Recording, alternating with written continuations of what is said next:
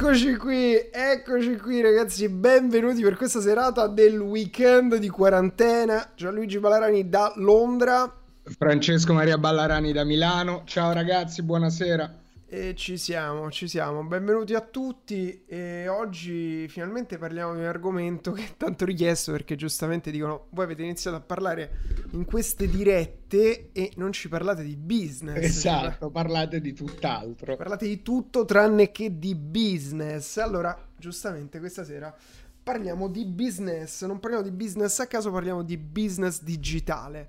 Diciamo che tante cose, eh, poi io consiglio sempre di approfondire, fatemi sapere se c'è qualcuno che ha già letto Digitalization, fatemi sapere, scrivetemi nei commenti se vi sto spammando il librone.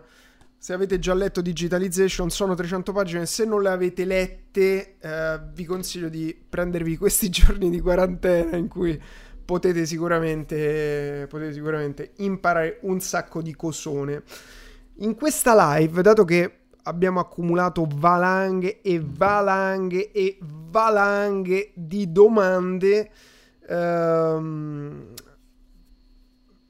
abbiamo deciso di partire rispondendo alle domande. Intanto io mi stavo un attimo fermando, però perché stavo leggendo tutti i messaggi che arrivano. Per tutti quelli che sono collegati sugli altri canali, Facebook, Facebook, Facebook, perché siamo live su tre Facebook e su Twitch. Venite su Twitch che ho la live, ho, ho, le chat attive di Twitch. Basta che cliccate sul cuoricione di Twitch e potete fare e sparare le vostre domande.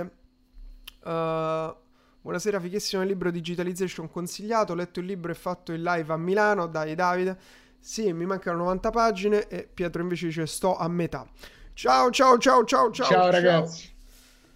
Allora, uh, intanto piccolo recap di quello che stiamo facendo qui. Abbiamo aperto questo nuovo canale che si chiama Creators Talks, nome temporaneo ma penso ormai sarà definitivo perché eh, volevo cambiarlo su Twitch ma dice che ci vogliono due mesi, quindi ci teniamo...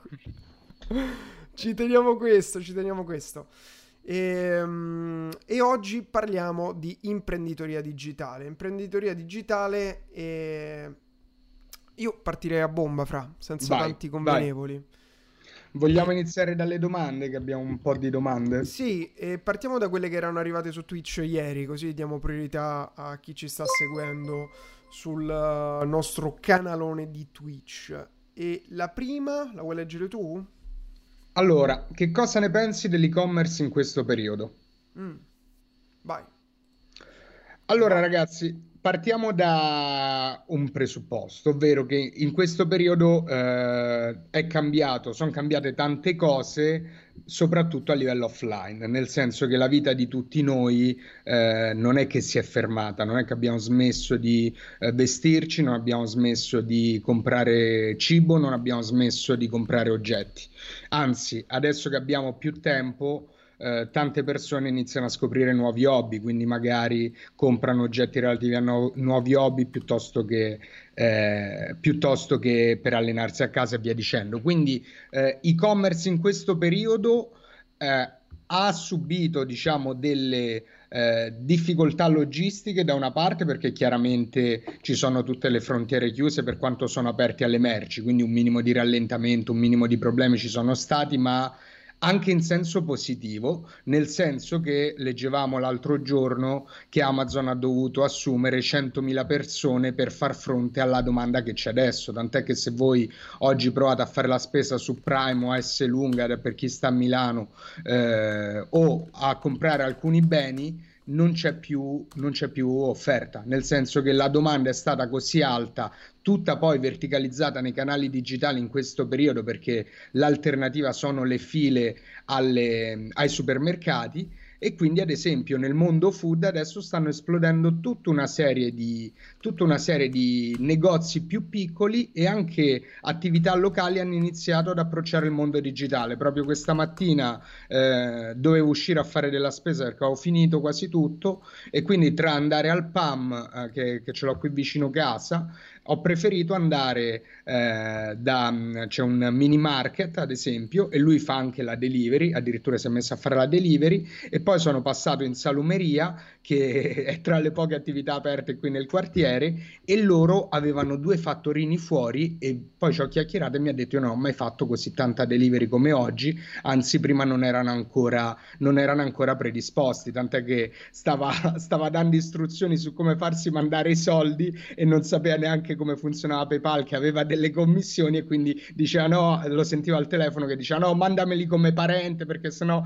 ti devo far pagare le commissioni, ma non so bene quante sono. Quindi eh, un sacco, un sacco di attività locali si sono approcciate al mondo digitale perché? Perché c'è stato un picco di domande e quindi visto che i big player non riescono a garantire la qualità che garantivano prima, la velocità, tutti eh, player più piccoli si sono affacciati per andare a rispondere a questa domanda. Bene, allora aggiungo un paio di cose. Coronavirus ed e-commerce, boom delle vendite online. Beh, non ci serviva il giornale per vederlo. Uh, un'indagine Nielsen sulle vendite online dei prodotti largo consumo testimonia un aumento di fine febbraio di oltre l'80% rispetto allo scorso anno. Fine febbraio non era ancora partito marzo. L'emergenza influenza consumi e professioni. Le misure imposte per genere... Cioè, ragazzi, di base eh, io sto comprando su Amazon... Vabbè, poi magari chi sta qui sa già, già compra su Amazon. Uh, ieri sera ho provato a fare la spesa a mezzanotte perché sai che a mezzanotte riazzerano i carrelli, no? Sì. E sì.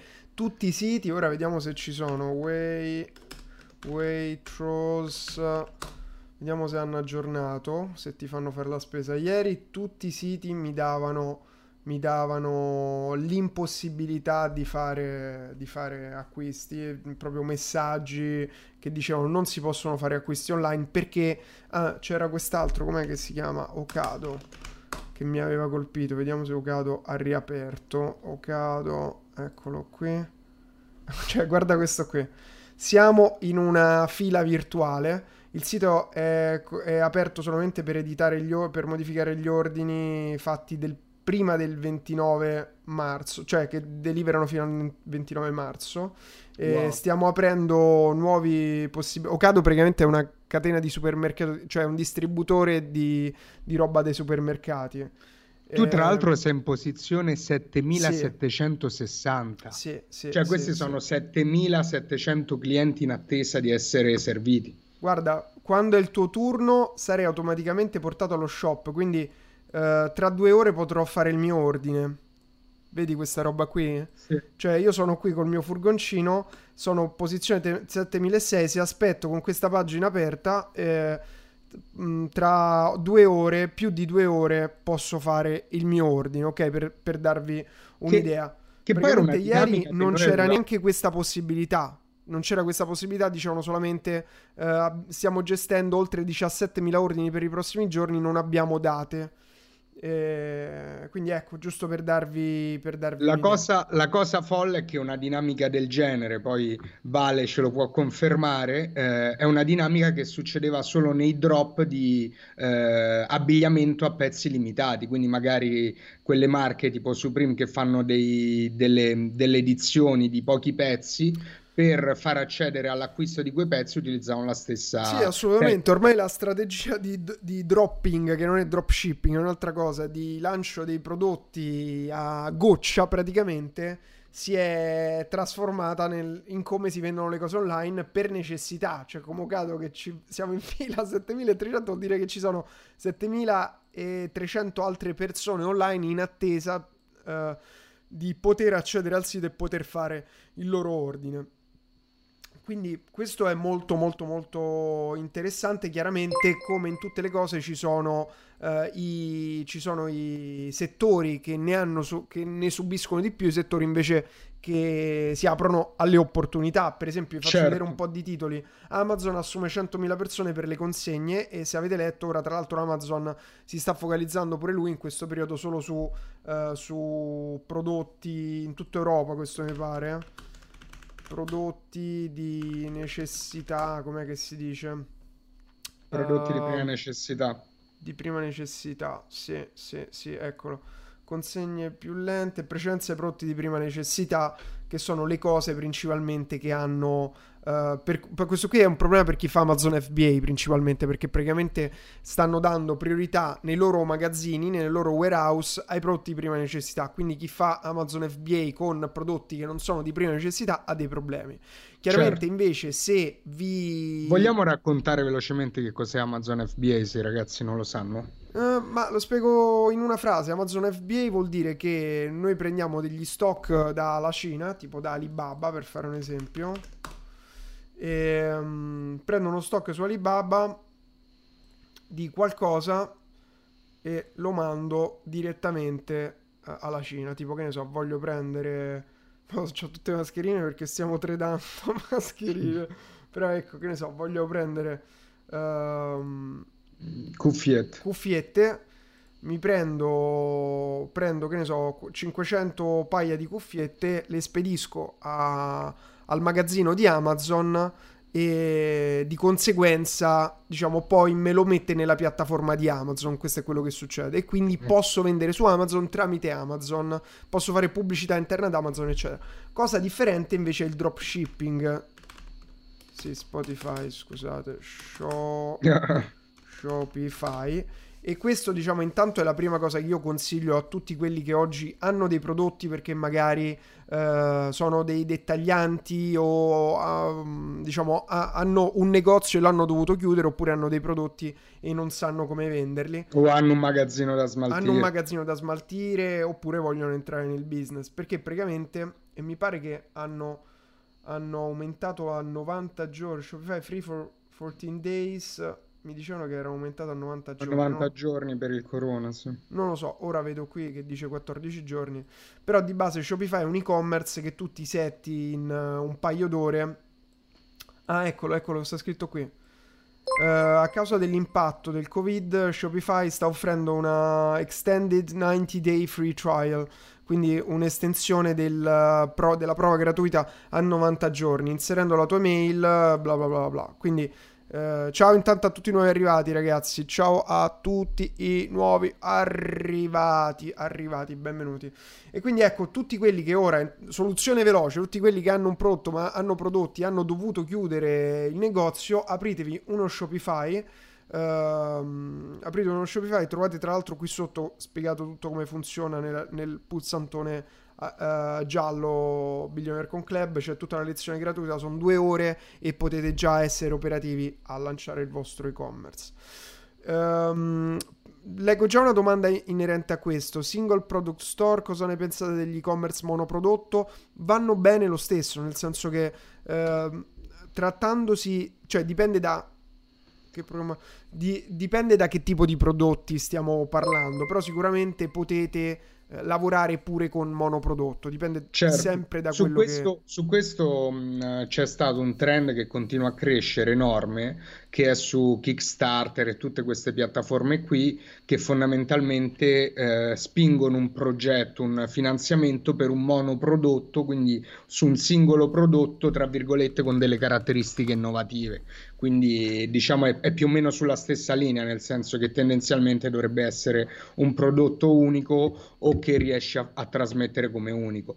Poi eh, secondo me dipende anche molto dal momento in cui stai nel senso, e dal tipo di business che stai facendo, perché se fai dropshipping eh, già è diverso, ma se devi fare magazzino chiaramente iniziare con uno store con 10-15 prodotti in quantità ha un costo esponenziale rispetto a iniziare con uno solo.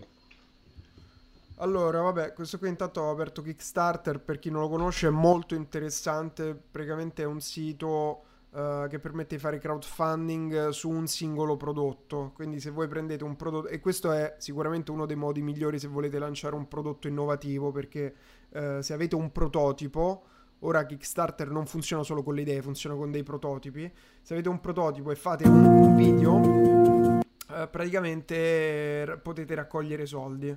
Quindi ecco, questa è una campagna che è appena partita. Vediamo se c'è scritto la data precisa, però questo ho appena visto, non l'avevo vista l'altra volta. Uh, in 30 giorni ha già raccolto 6 sostenitori con 3.000 euro. Quindi dove trovare i soldi? Se avete una, una buona idea, fate un prototipo e fate un video. Eh, questo è il costo di marketing e potete lanciare la vostra idea su Kickstarter, ok? Questo è molto, molto, molto, molto interessante. È un amico che ha raccolto un milione di euro con un prodotto qui su Kickstarter che tra l'altro poi non gli hanno dato. ecco, racconta, racconta, questa storia perché sicuramente è, un, è, una premessa importante per tutti quelli che magari adesso stanno pensando di, di, andare su Kickstarter. Sì, allora la cosa importante che possiamo imparare dalla sua storia, perché lui aveva lanciato un... Um, un Uh, come si chiama? Uno spazzolino che lavava i denti tipo in 30 secondi, in 15 secondi. Non mi ricordo il nome, ma sicuramente ci sarà sì, di quelli, di quelli, che ti metti in bocca e vibrano e fanno praticamente tutto, Fast, tutto da solo. Tut... Com'è, com'è, che si chiamava? Uh, fast brush, tipo in qualcosa brush. Vediamo se troviamo qualcosa. Perché ce n'era uno che aveva, che aveva fatto prima di lui. Kickstarter. Vediamo se trovo qualche. Uh, words first automatic. Uno brush. Era una roba tipo questa, però giusto per vedere, eh. Che, che cos'è di, di, di KK? Ah, una valuta. Eh. Ah, è di, perché è di Danimarca questo mm, qui. Mm, ok. Ah, Amabrush mi pare che è quello che ha raccolto una barca di soldi. Guardate questo esempio, questo qui è Amabrush. Noi l'abbiamo pure venduto in e-commerce, questa roba qui. Uh, Amabrush non era questo qui del mio amico, ma lui praticamente questi qui hanno fatto questo prodotto qui, Amabrush, avevano fatto il prototipo e permetteva, è, è stato venduto come il, il, più veloce, il primo più veloce spazzolino automatico del mondo, che ti lavava, ti lavavi i denti tutto insieme in, in non so quanti secondi, tutto bello, carino, eccetera. Guardate quanti soldi hanno raccolto. 3 milioni e 200 mila euro. Sono partiti con un obiettivo di 50 mila euro e gli è scoppiato uh, questa roba qui gli è scoppiata e questo è stato il primo, questo mi pare pr- prima di, di Ismail. Sì, perché poi la cosa bella di Kickstarter è che se Ismail, l'idea poi piace... se ne sono fatti 10.000 uguali. No, sì, ma questo è per sbiancamento, ragazzi, eh? Questo è sbiancamento denti, non è questo che sto facendo vedere io. Questo è per sbiancare i denti a Ismail. Non è dent- spazio, questo è spazzolino. Ok, un'altra cosa. Ok, scusami Fra, ti ho interrotto, dicevi? No, dicevo, la cosa interessante di Kickstarter è che se poi l'idea piace, Spacca. prende una, una, direzione esplosiva, sì, ti, ti, ti, esplode tra le mani in senso positivo. Poi devi chiaramente anche deliberare. Si chiamava Unico, mi pare, vediamo se lo trovo. Smart Brush, eccolo, perché poi loro, loro, lui l'aveva fatta prima su Kickstarter e poi vediamo se c'è ancora. No, c'è Amabrush, forse gli avevano chiuso quella di Kickstarter. Eh, vedi. Cancel Kickstarter, giusto per dire, no? Le cose che vi racconto. Che vuole qui? Ok. Cioè, questi ave- aveva raccolto lui su Kickstarter uh, un milione di euro. Vediamo se c'è scritto qui. Però praticamente alla fine, eccolo, guarda qua.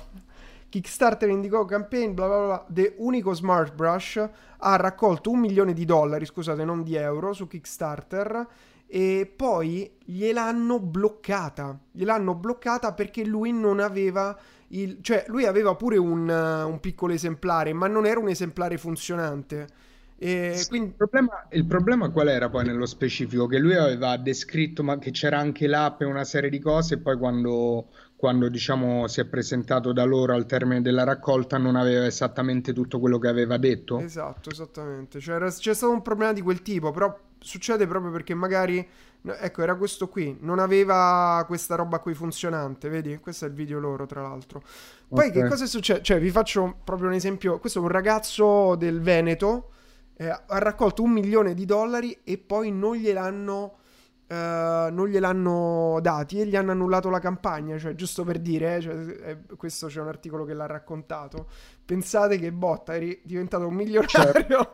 e poi sei diventato subito di nuovo povero. Sì, perché la cosa bella di Kickstarter è che vendi prima di produrre, quindi sì. è, è, pazzesco. Sì, sì, sì. Allora, qui giusto per rispondere un po' di domande, Francesco dice: Se hai solo l'idea, ci sta a metterla su Kickstarter e poi cercare team e altro. Se hai seguito quello che ho detto, hai capito che no, perché non devi esatto. avere solo l'idea, devi avere un prototipo in mano. Ok, vedi in questo caso C'era un prototipo, ma non era funzionante, evidentemente. Quindi, se tu riesci ad avere un prototipo, un piccolo prototipo in mano, e la prima regola per raccogliere soldi eh, è quella delle 3F. Vediamo se c'è qualcuno che la racconta. Um, mm, vabbè, ve la racconto io. Le 3F vuol dire Friends, Fools and Family, cioè amici, pazzi e famiglia per raccogliere i primi soldi. Eh, vi consiglio di prendere se vi servono un po' di soldi non avete zero ma dovete fare un prototipo ma a parte che ora andate su AliExpress Alibaba e parlate con una fabbrica e per due soldi vi fanno, certo. vi fanno un, uh, un, prototipo però non è finita questa storia perché poi ha rifatto la campagna su Indiegogo che è questo e ha raccolto comunque 333 360 mila euro eccolo qui quindi poi comunque ha raccolto 300.000 euro e tra l'altro noi gli abbiamo dato una mano per uh, trovare i fornitori, eccetera, eccetera. Quindi, mh, mm, giusto per dire che poi comunque è riuscito perché prodotto, il, l'idea era ottima, il prodotto, cioè non è che era uno scam, il prodotto effettivamente era interessante e, um, e quindi quello che mancava poi era, cioè che avevano regole diverse. Quindi anche questo fate molta attenzione perché se no fate un lavoro così. E in quel caso lui si era affidato pure a un'agenzia specializzata di Kickstarter, che sono degli squali, dei cani veramente, certo. per, per, raccogliere certo. soldi, perché poi loro gli hanno chiesto 100.000 euro uh, di fee, anche se lui non ha preso i soldi, perché nel contratto prevedeva che comunque gli doveva ugualmente... Sul raccolto, certo. Gli sì, doveva sì, comunque sì. pagare le commissioni. Invece, date, quindi non so quanti soldi gli ha dovuto dare a questi bastardissimi. Quindi ecco, vi consiglio per partire con un'idea innovativa, chiaramente, cioè se avete un'idea che è uguale a tutte le altre, no. Però ecco, per andare a innovare questo può essere un modo. Allora, allora, allora, allora, uh, ci sono tantissime domande. Um, sono un ragazzo che ti ha scritto in settimana che non è contento del lavoro che fa. Avevi detto oggi mi avresti risposto qua. Intanto, io per chi non è contento, consiglio questo libro. Che cioè, praticamente qui ho messo tutta la mia esperienza condensata in 300 paginone più quella del Facco. Quindi, veramente ti consiglio. È l'investimento minore che puoi fare perché costa tipo 19 euro, 18,90 euro e lo vendono a 16 euro su Amazon. Quindi, ehm, cioè Beh, succhiatevi via tutte le mie conoscenze, cioè tutte, diciamo, le, quelle che servono per iniziare che si possono scrivere sul libro. È una panoramica proprio di tutto il mondo digitale, perché comunque la situazione che stai vivendo la capisco perché l'ho vissuta anch'io e, mm, e, e il problema più grande secondo me per chi sta vivendo un, una situazione che, che non lo rende felice. Non so se sei tu quel ragazzo che diceva che avevi il contratto indeterminato e tutto. Cioè il problema è uno, è che noi veniamo spinti dalla società, soprattutto in Italia, a cercare questo contratto a tempo indeterminato, no? Però il problema qual è? Il problema è che, ehm, è che questo contratto a tempo indeterminato poi ti porta verso una strada che magari non è quella che ti interessa, non è la, la strada che ti rende felice, non è la strada che, che ti fa stare bene, non è la strada che ti dà un significato. Questa è ecco, la cosa più importante di tutte. E noi per prima cosa abbiamo bisogno di un significato, perché senza un significato nella nostra vita perde tutto senso e quindi cioè avere dei soldi è fondamentale oggi senza soldi non vai da nessuna parte ma senza significato perde tutto cioè perde appunto il senso della vita quindi eh, questo, questo ti consiglio di comunque cercare la tua strada e faccio giusto una chiosa su questo che um, chiaramente il, il punto è che cercare la propria strada ha bisogno di, di, di, poter avere a disposizione dei soldi o del tempo, una delle due, no? Almeno una delle due serve, meglio se tutte e due. Ma se tu hai magari a disposizione, non hai il tempo perché hai un altro lavoro e comunque i soldi ti servono, perché parliamoci chiaro, quando ho iniziato io magari a 18 anni ero tranquillo perché vivevo a casa dei miei genitori, spendevo zero, non uscivo e tutto quello che avevo compravo libri e corsi, questo è stato e poi investivo soldi su internet. Però se non hai questa possibilità, um, sicuramente il lavoro ti serve e ti consiglio di fare quello che gli americani chiamano il side hustle. Il side hustle che vuol dire che ti devi fare il culo a, a, diciamo part time nel, negli spicchi di tempo che hai. E su esatto. questo ti consiglio Vai, Fra, vai, intanto cerco No, dico cosa. pa- parallelamente, nel senso che fare un salto completo nel vuoto non è mai consigliabile anche per tutto quello che diceva Gian, nel senso che da una parte hai una garanzia, dall'altra comunque hai bisogno di soldi anche per fare cose nuove. Quindi sicuramente l'idea del side hustle è un, è una cosa molto interessante perché sostanzialmente ti dice mentre fai la tua attività principale, trova una cosa che riesci a fare nel tempo libero, nel tempo che hai, chiaramente è uno sforzo perché magari dopo che hai lavorato otto ore in ufficio, tornare a casa e mettersi a leggere, o a seguire un corso, a imparare robe nuove o a metterle in pratica, che è ancora più frustrante che, che leggere o vedere un corso, perché lì magari ti rendi conto che non hai capito, incontri le prime difficoltà. Quindi quello è uno però delle strategie migliori perché comunque ti permette di eh, non bruciare le navi da subito, ma di eh, crescere piano piano in questo side hustle finché poi a un certo punto non arrivi e ti trovi che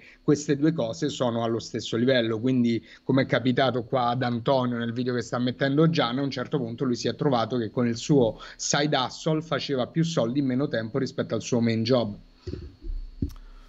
Sì, esatto, vi consiglio di guardare questo video perché Antonio, per tra l'altro tutti i nostri amici del Billionaire Con Club e di Affiliate Army, settimana prossima abbiamo in programma una diretta che faremo all'interno del gruppo per gli studenti eh, proprio con Antonio e stavo vedendo se riuscivo a trovare la parte, ecco, cioè giusto per darvi un'idea, Antonio eh, qualche soldino se l'è portato a casa e lui praticamente la sua storia è interessante perché lui era un manager di una di un'azienda, quindi contratto a tempo indeterminato in un'azienda importante di consulenza, eh, una delle Big Four. E um, proprio ieri parlavo con lui, sì, esatto. E, e lui poi ha lasciato il suo lavoro quando si è sentito sicuro perché le sue entrate da il suo side hustle, che era l'e-commerce in questo caso, hanno superato le entrate del suo lavoro normale. Però poi ognuno, per esempio, un altro mio amico Andrea Giulio Dori di Efficacemente, che vi spammo qui il link, che io amo questo, questo sito. An- Andrea di Efficacemente, lui per esempio raccontava, mi raccontava che ha aspettato di fare 5 volte eh, il suo lavoro, rispe- cioè 5 volte il uh, fatturato lavoro, certo. rispetto al guadagno del suo lavoro. Quindi, insomma, ognuno poi trova la sua dimensione. Uh, quell'app in cui mostra profit, revenue e cost è questa. È... Com'è che si chiama? Mi sta venendo il Che è nome. Volume? Volume, bravo, è Volume. È Volume, che è un sistema di tracciamento che utilizziamo per, per affiliate e per e-commerce. Ah, il link giustamente non ve l'ho mandato, ve lo spammo qui. È questo qua. Ok, eh, quindi questo per rispondere a chi è che ci aveva fatto questa domanda, uh, qualcuno qui sopra che ci aveva fatto questa domanda, cosa consigli? Consiglio comunque di, per prima cosa, di leggere, Le- questo ce ne sono tanti di libri, io credo, cioè il lavoro che abbiamo fatto con Digitalization mh, è stato un lavoro che mi sono sentito di fare perché non c'era, cioè non c'era un qualcosa che ti desse un po', almeno dalla mia eh, conoscenza, poi se voi avete altre esperienze fatemelo sapere, eh, dalla mia esperienza non c'era un libro che facesse ordine e creasse appunto una mappa, che è quello poi che abbiamo cercato di fare noi, una mappa del mondo digitale, ok? Ehm, una mappa del mondo digitale perché chiaramente una mappa completa, come dice Roy, perché chiaramente ognuno ha la sua campana, no? Nel senso ci sta quello che propone FBA, quello che, quell'altro che co- propone gli infoprodotti, quell'altro che propone eh, e-commerce, dropshipping, affiliate, social media, eh, investimenti, eccetera, eccetera, eccetera. Allora abbiamo detto ok, il mondo digitale, oppure fare il creatore di contenuti, fare lo youtuber, cioè fare l'influencer su Instagram, cioè più, chi più ne ha più ne metta. Allora il punto è quale è meglio? Quale è meglio? Lorenzo che ci segue su Facebook, Lorenzo mi raccomando, passa su Twitch. Dice lo ricordo è stato emozionante al corso Marriott. Ecco la, la mini, la struttura di fondo è quello che abbiamo visto al Marriott quando abbiamo fatto digitalization dal vivo. E mh, poi qui chiaramente è aggiornato, approfondito perché sono 300 pagine, se te lo leggi, insomma è abbastanza, abbastanza eh, completo. Considerate che eh, l'editore ci aveva chiesto 150 pagine nel formato più piccolo, se vedete questo è Adesso non ho i libri dietro, però Per darvi un paragone, questa è la dimensione di un libro normale, questo è digitalization. Um, quindi è un bel malloppone e non ce lo volevano quando gli abbiamo consegnato 370 pagine abbiamo dovuto tagliare un po' di cose ci hanno sfoltito con l'editor eh, però 300 dice più di questo non possiamo avevano paura gli editor di Mondadori che, che le, persone, che le persone non lo acquistassero perché fossero spaventate. Quindi ho detto, io ti consiglio di... di cioè, io credo il contrario, cioè, spero che le persone che ci seguono non siano spaventate dalla mole di informazioni. Proprio perché... Allora, fammi leggere un po' di domande. Parlare di guadagni in un settore specifico, sono arrivato ora, ho comprato il libro ma non l'ho ancora letto. Eh, leggi il libro, sicuramente può essere utile. Affiliate marketing per le prime armi, cosa mi consigliate? Uh, puoi rispondere gentilmente alla mia domanda? Allora, ragazzi, per chi mi sta facendo domande uh, su, su, Facebook, dato che io le vedo ogni tanto perché mi escono, ma ho la chat grande di Twitch, vi ridò il link di Twitch, che vediamo se lo riesco a trovare, così venite qui che ho tutte le domande, me le categorizza. Comunque, Fra, vai intanto tu, così io intanto gli mando il link di Twitch. Vai, allora, ehm, vediamo, c'è un'altra domanda, eh, anzi rispondo a una domanda che avevo visto prima di Andrea, che era relativa a, a, Kickstarter e Kickstarter è diverso dal crowdfunding nel senso che mentre nel crowdfunding tu eh, vendi quote di società fondamentalmente al grande pubblico, agli utenti, a piccoli investitori, eh, Kickstarter tu offri dei reward in base a quanto finanzia nel progetto che detto in parole semplici fai prevendita. E poi diciamo per chi compra di più è chiaro che magari se che ne so inve- eh, fai un kickstarter per un orologio che costa 150 euro e uno mette 1000 non è che gli dai 10 orologi però di solito ci sono tutta una serie di perks, di vantaggi, di cose che ti danno quando o doni poco e non ti possono dare chiaramente il prodotto perché il valore, la differenza di valore è troppa, oppure quando doni molto di più del valore del prodotto in cui chiaramente non lo fai per avere più prodotti, ma perché magari vuoi sentirti parte del progetto, vuoi eh, avere contatti con, la, con l'azienda o con l'ideatore del progetto e via dicendo. Ok, ok, ok, ok. Allora, abbiamo tante domande, abbiamo ancora quelle della, del Twitch di ieri. Uh, se vuoi possiamo andare avanti su quello. Rispondo giusto a una che avevo letto poco fa, che era in merito a Billionaire o Affiliate. Qual è meglio? Uh, Billionaire Affiliate sono due cose differenti, cioè nel senso Affiliate e Billionaire dipende da quello che che mm, cioè guardati le due dirette e vedi quella che è meglio poi magari ti fai una chiacchierata con uno dei nostri consulenti e capisci per te qual è quello migliore sì, perché sono, sono approcci diversi al, al, business e chiaramente tu puoi essere più predisposto proprio caratterialmente per la situazione che ti trovi per uno o per l'altro. Quindi sì, condivido, cioè ti conviene guardarti le lezioni gratuite, almeno ti fai un'idea anche perché lì eh, abbiamo cercato di dare veramente il più possibile per, per, eh, per dare proprio un'idea concreta di che cosa sia l'uno e l'altro. Allora, allora, allora, allora... Uh, ci sono un po' di domande. Uh, questa qui di Elvis che dice Ehm, domanda: sono un consulente di un'azienda di marketing, vendo SEO pubblicità su una rivista, creare siti, eccetera. Loro. Oddio, aspetta, che sto a fare un casino. Ehm. Allora, creare siti, loro hanno delle ragazze specializzate che ci trovano gli appuntamenti. Ma loro chi? Non ho capito. Delle ragazze specializzate che ci trovano gli appuntamenti ogni giorno e noi dobbiamo chiuderli. Tu cosa faresti di diverso per differenziarti? per andare al next level. Allora, eh, noi abbiamo dovuto affrontare un problema di questo tipo quando abbiamo lanciato Hotlead. Andiamo intanto spammo pure Hotlead. Niente. Sbagliato sito. Andiamo al sito italiano. Ok.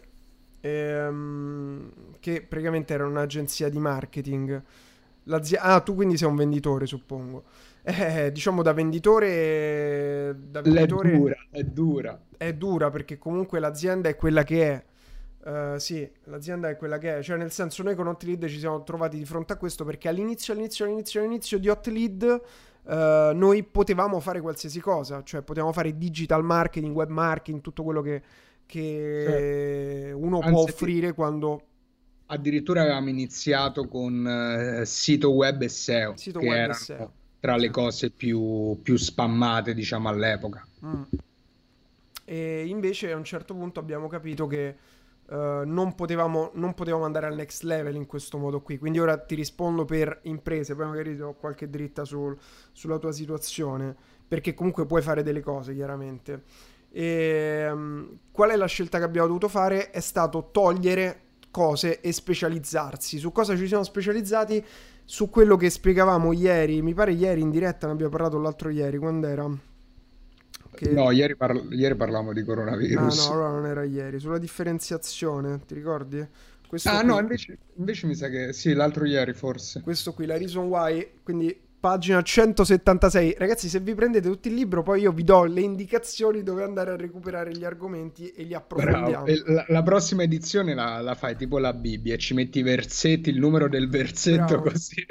Così facciamo 32,8 secondo Facco. Sì, esatto. Per tutti i nuovi, per tutti i nuovi partecipanti, dovete venite su Twitch e poi mettete il cuoricione così siete iscritti al canale e potete fare tutte le vostre domandone. Allora, il concetto di base è trovare la tua reason why, trovare quella roba che eh, è molto importante per il pubblico. Ehm, no, non fanno, comunque è scoperta dal punto di vista dei concorrenti, quindi vuol dire che i concorrenti non sono specializzati su quello e possa incarnare il tuo brand. Possa incarnare il tuo brand. Fatemi vedere questa cosa che mi hanno mandato. Ah, abbiamo già fuori. Io non l'avevo visto, ragazzi. Abbiamo già fuori. Brava Lucrezia, abbiamo già fuori il. Il primo video di Creators. Però no, qui avevo chiesto di togliere questi minuti. Vabbè, dobbiamo editare. Bisogna togliere i minuti iniziali e finali. Va bene, vabbè, si migliora, si migliora. Allora, uh... intanto rispondo a un'altra domanda sì. che era di mm, Leo Aspi che dice eh, Ciao Giallo, domandona, secondo te è un buon momento per aprire in dropshipping? Su questo volevo dare il mio punto di vista, nel senso che la cosa curiosa e controintuitiva di questo periodo è che per assurdo, eh, proprio perché c'è un'esplosione di domanda nel digitale, quindi di, di acquistare online, lo standard di qualità della, del, di tempi di delivery, garanzia che le tempistiche di delivery vengano rispettate, praticamente non esiste più perché è un momento di, di, crisi, tra virgolette. Quindi, per assurdo, secondo me il dropshipping in questo momento può, diciamo, mimetizzarsi in, in, una, in, una, in un momento in cui eh, Amazon non ti garantisce più la delivery a due ore perché è intassata e via dicendo. Quindi, assolutamente sì. Ok, eh, comunque giusto per finire questo discorso, allora venite intanto a iscrivervi sul canale Creators Talks perché qui è dove metteremo sia tutti i video integrali, eh, bastate, basta credo che cerchiate Creators, Creators Talks su YouTube, eh, siamo a 5 iscritti, vediamo se cresce, se vi iscrivete, ma vedi 7 iscritti, che bello, bravi ragazzi, bravissimi ragazzi, bravissimi. E poi metteremo tutte le clip così per chi non si vuole riguardare una puntata intera, prendiamo le cose più interessanti che sono successe e le mettiamo qui nel canale. Quindi troverete Guarda, sia tutte le puntate integrali. Com'è? L'immagine di copertina, che bella. Eh, ti piace? Ti piace la copertina di questa puntata? Io che faccio facce assurde e Dani che tira un, una roba. Sì, sì, sì, questo è proprio da, da Twitch, è bellissimo. Sì, è proprio da, da youtuber. Vai, otto iscritti, vedi come uno dopo l'altro arrivano. Sono Pio, leggi su Instagram. No, ragazzi, iscrivete qui, non mi scrivete su Instagram. Il cavaliere umile, sì, no, il cavaliere, il guerriero, Humble Warrior, il guerriero umile, sì, sì, sì, sì, sì. È divertente, questa, questa qui è divertente.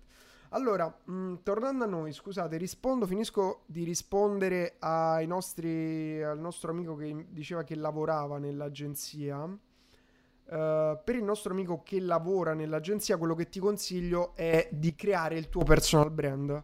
E c'è un video che è però sul mio canale. Vediamo se lo trovo. Perché è una lezione praticamente che ho tenuto.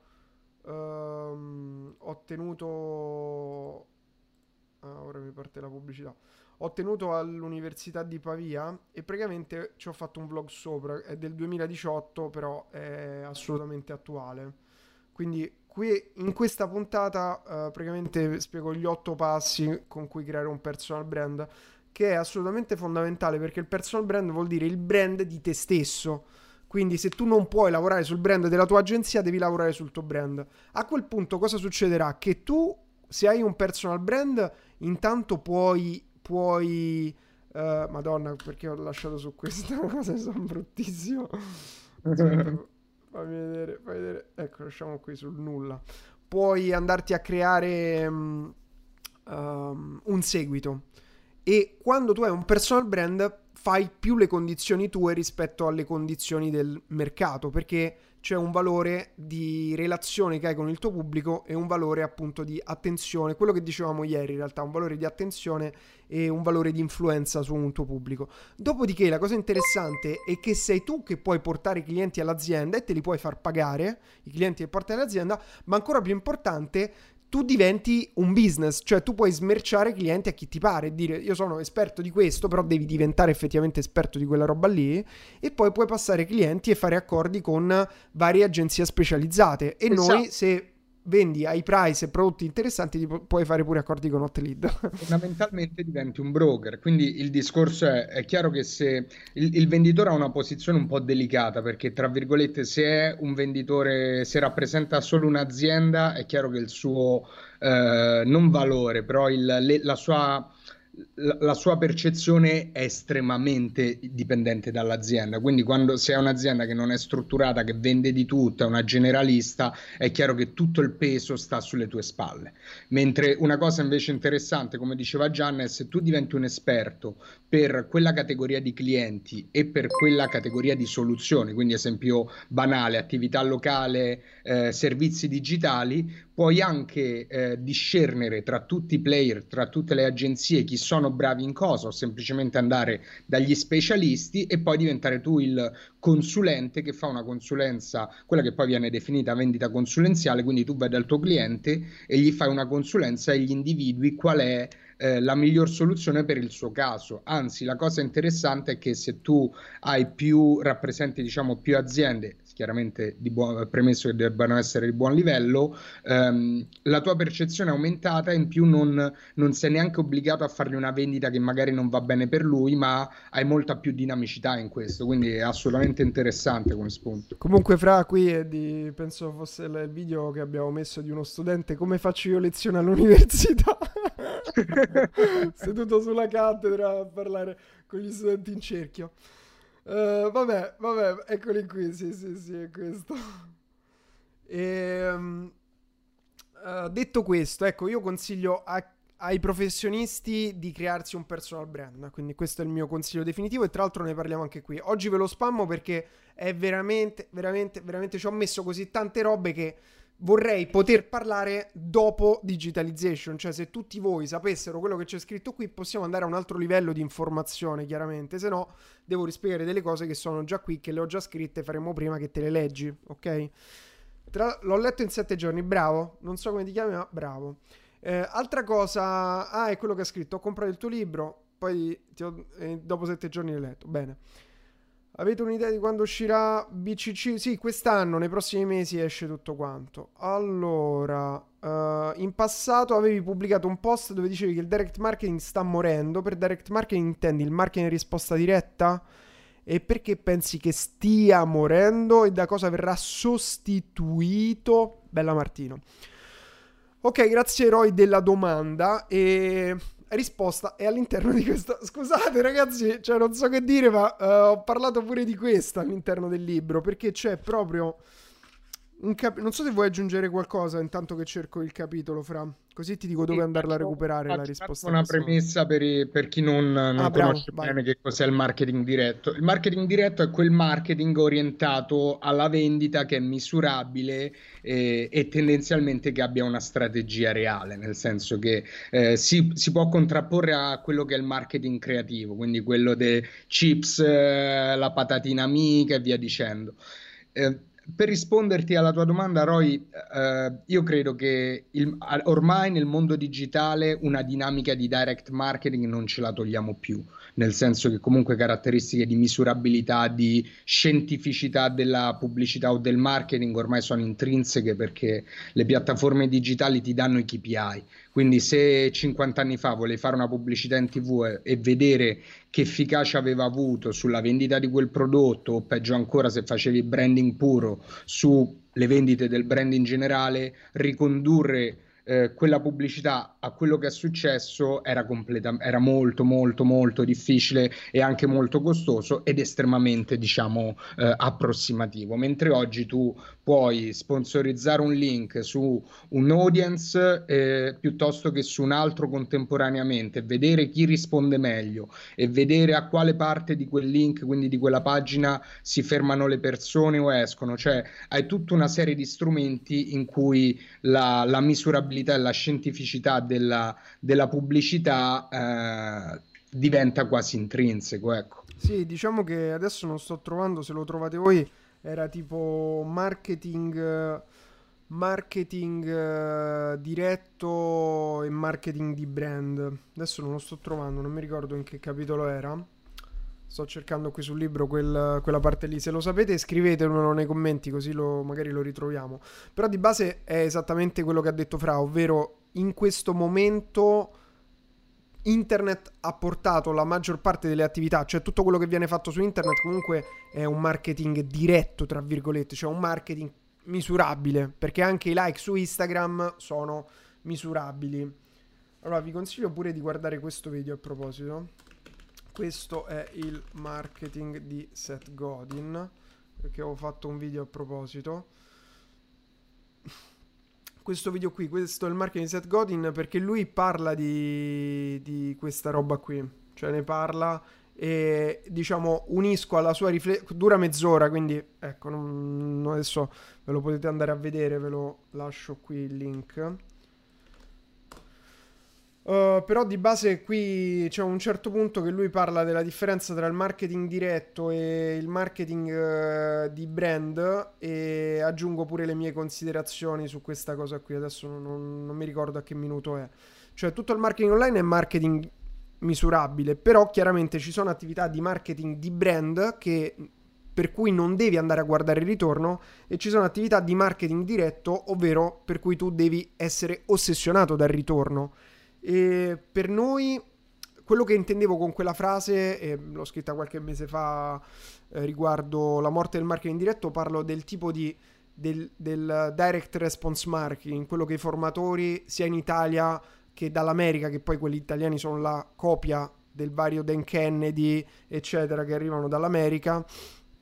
Uh, le strategie che utilizzano loro, che sono strategie che hanno presa molto su sulla formazione, quindi nella formazione le utilizzano molto, ma anche andando a guardare le cose che fanno loro, ormai c'è tanto marketing di brand, perché se io creo contenuti non sto facendo direct marketing, se io faccio le dirette tutti i giorni non sto facendo direct response marketing, sto facendo eh, marketing di brand, ok? In questo caso non vai a investire soldi magari in pubblicità, però stai andando a investire tempo, soldi di produzione di contenuti eh, ed è un'attività di marketing di brand. Ok, certo. quello che ha fatto Montemagno, lui ha fatto marketing di brand per i primi due anni perché ha fatto video, video, video, sponsorizzazione di video, sponsorizzazione, sponsorizzazioni e poi ha fatto marketing diretto. Ok?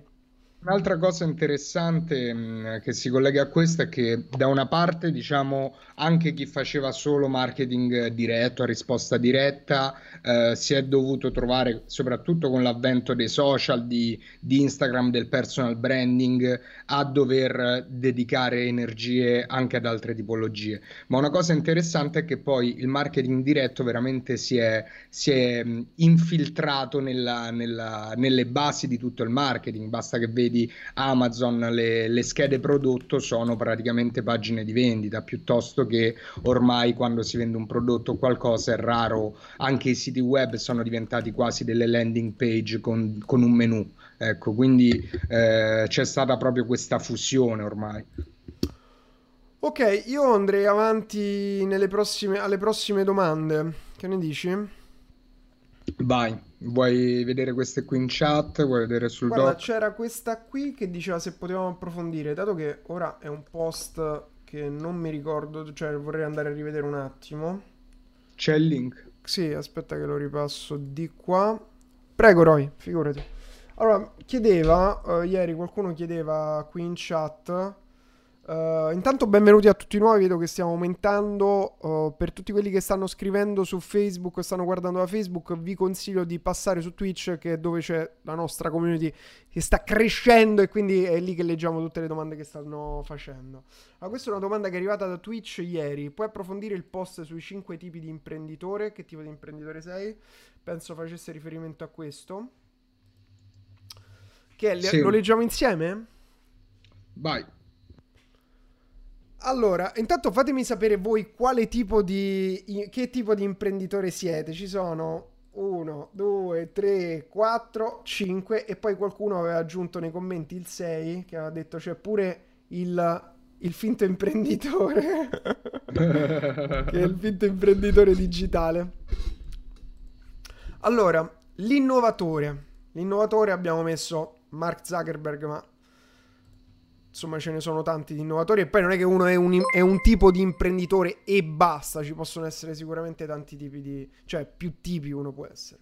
Sei appassionato e pratico, il tuo obiettivo è creare qualcosa che cambi il mondo e utilizzabile da tutti. Ti interessano soprattutto le fasi progettuali, ma sei meno affascinato dagli aspetti legati alla gestione aziendale. Tra parentesi, questa cosa qui di... cioè l'imprenditore molte volte, c'è questa confusione imprenditore e manager. Eh, manager e imprenditore sono due cose molto differenti, eh? Perché un imprenditore, e poi magari ne parleremo un'altra volta, però il manager eh, non deve essere un innovatore, per esempio, deve essere un esecutore. L'imprenditore deve essere invece più un... eh, deve avere una visione più a lungo termine. Vabbè, adesso ve l'ho detta molto semplicemente. Il modello è Mark Zuckerberg. A 24 anni ha abbandonato gli studi per costruire la sua fortuna multimiliardaria con la sua startup Facebook. Questo è l'innovatore. Poi abbiamo l'opportunista.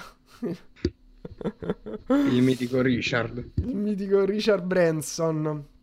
Che tra l'altro oggi, fra, giusto, giusto per eh, darti un eh, aggiornamento rapido, anche Virgin, guardate come si trattano i clienti. Hanno chiuso chiaramente tutte le palestre e dice non chargeremo neanche un euro eh, da- e vi ridaremo i crediti per tutti i giorni che non avete. Virgin Active è il brand del, del del nostro amico Richard Branson. Sì, poi piccola parentesi su Richard Branson, lui è stato veramente controcorrente perché mentre i- tutti hanno sempre fatto chiaramente brand verticali, lui ha creato un unico brand e poi ha, ha deliberato qualsiasi cosa, da- dai voli alle palestre, quando eravamo ragazzini, non so chi di voi ha mai giocato ai giochi su, eh, sul DOS di Windows, ma il Re Leone, quello della Disney, era sviluppato dalla Virgin di Richard Branson piuttosto che la Virgin Cola esisteva, quindi ha fatto una cosa completamente contro, diciamo, ogni regola di marketing e di business, però Branson è un fenomeno e quindi, e quindi ha fatto belle cose. Virgin, cioè Virgin Media, Virgin Money, Virgin Holiday, Virgin Atlantic, Virgin Group, cioè queste sono tutte Virgin Mobile, Virgin Radio, c'era pure la Virgin Cola, ti ricordi le bibite Virgin? Certo, certo. Virgin Active, Virgin Experience, cioè questa è Virgin. Vediamo se c'è un wiki, un Wikipedia. Tutto, c'è Virginity, Virgin Group, eccolo qui. Virgin Group, Multimillion Venture Capital, tra l'altro è diventato pure Sir Richard Branson. Sir È stato nominato Sir dalla regina. Vediamo se c'è scritto quanto fanno. 19 billion, 20 billion 2016. Perché dati 2016 un po' vecchi, però. Fanno almeno, eccoli, eccoli, Active, Airways, Atlantic, Australia, Holiday, Book, Care, Experience, Galactic, Holidays, Hotel, Hyperloop One, Limited Edition, Lim- Limobike, Media, Megastores, Mobile, Money, Oceanic, Orbit, ah perché c'è pure Virgin Orbit, Non giustamente. sapevo che esistesse Hyperloop One di Virgin. Eh, neanche io wow. lo sapevo. Neanche io lo sapevo. Vediamo se è quello che... Eh sì, è questo. High Speed Rail. Cioè, praticamente Hyperloop, se non sbaglio, è il modello che ha, ha rilasciato Musk gratuitamente, Sì, è quello? sì, lì, lì ha fatto una roba unica, nel senso che a un certo punto ha detto, ragazzi, secondo me questa roba qui è una figata, se volete sviluppatela. Quindi ha praticamente rilasciato l'idea, il white paper, non mi, non- non mi ricordo in che, diciamo, sfumatura di completezza, però da lì è stata un po' la... come Gold Roger ha aperto l'era dei pirati, Musk lì ha aperto l'era dell'Hyperloop e quindi ci si sono buttati una marea di imprenditori a provare a, a sviluppare eccolo, nei è, è questa cosa qui, è proprio così. Vedi, Hyperloop è mm, un modo di velocizzare i trasporti. Per prima volta descritto eh, in uh, un uh, design Vactrian, non so cos'è. eh? Ok, cioè pr- praticamente in questo design rilasciato dal team di Tesla e SpaceX, quindi dal team di Elon Musk. E praticamente lui ha fatto questo progetto, questa versione concettuale e l'ha data open source. Ha detto ragazzi, sviluppatela. Ok, cioè per dire, ha, rilasci- Certo. ha rilasciato anche i brevetti Tesla. Questo non lo so, non lo sapevo. Eh, dice Francesco in chat. Quindi vedi, the Hyperloop concept has been explicitly open sourced by Musk and SpaceX. Quindi open source vuol dire che ti rilascia il codice, ti rilascia proprio il blueprint, ti rilascia lo- lo- la struttura, lo scheletro. Per, ehm, e, e altri sono stati incoraggiati a prendere l'idea e svilupparla. Uh, bla bla bla bla. Ok, quindi tra l'altro, tra l'altro, una di queste, non lo sapevo, una di queste, ehm, una Hyperloop l'ha sviluppata Virgin. non lo sapevo neanche io Sì. questa cosa. No. Io sapevo invece di Virgin Orbit, che è la- il programma aerospaziale di, di Virgin. Comunque tutti questi grandi eccentrici multimiliardari vogliono andare a conquistare lo spazio. eh? Sì, sì. Ah, eccola qui che ci diceva Francesco. Elon Musk pubblica tutti i brevetti Tesla per salvare il pianeta, che potranno essere utilizzabili gratuitamente anche dai rivali. Cioè, comunque, che cazzo gli vuoi Sì, dire? mamma mia. Dai. Che boldness. Cioè, proprio veramente, veramente un mito. Ok, comunque, scusate, io mi sono chiuso su, su Virgin giusto per dire tutta la roba che ha fatto Sir Richard Branson. Focus, mi raccomando, non fate più cose con lo stesso nome. Però Virgin fa 20 miliardi e andategli a dire che ha sbagliato.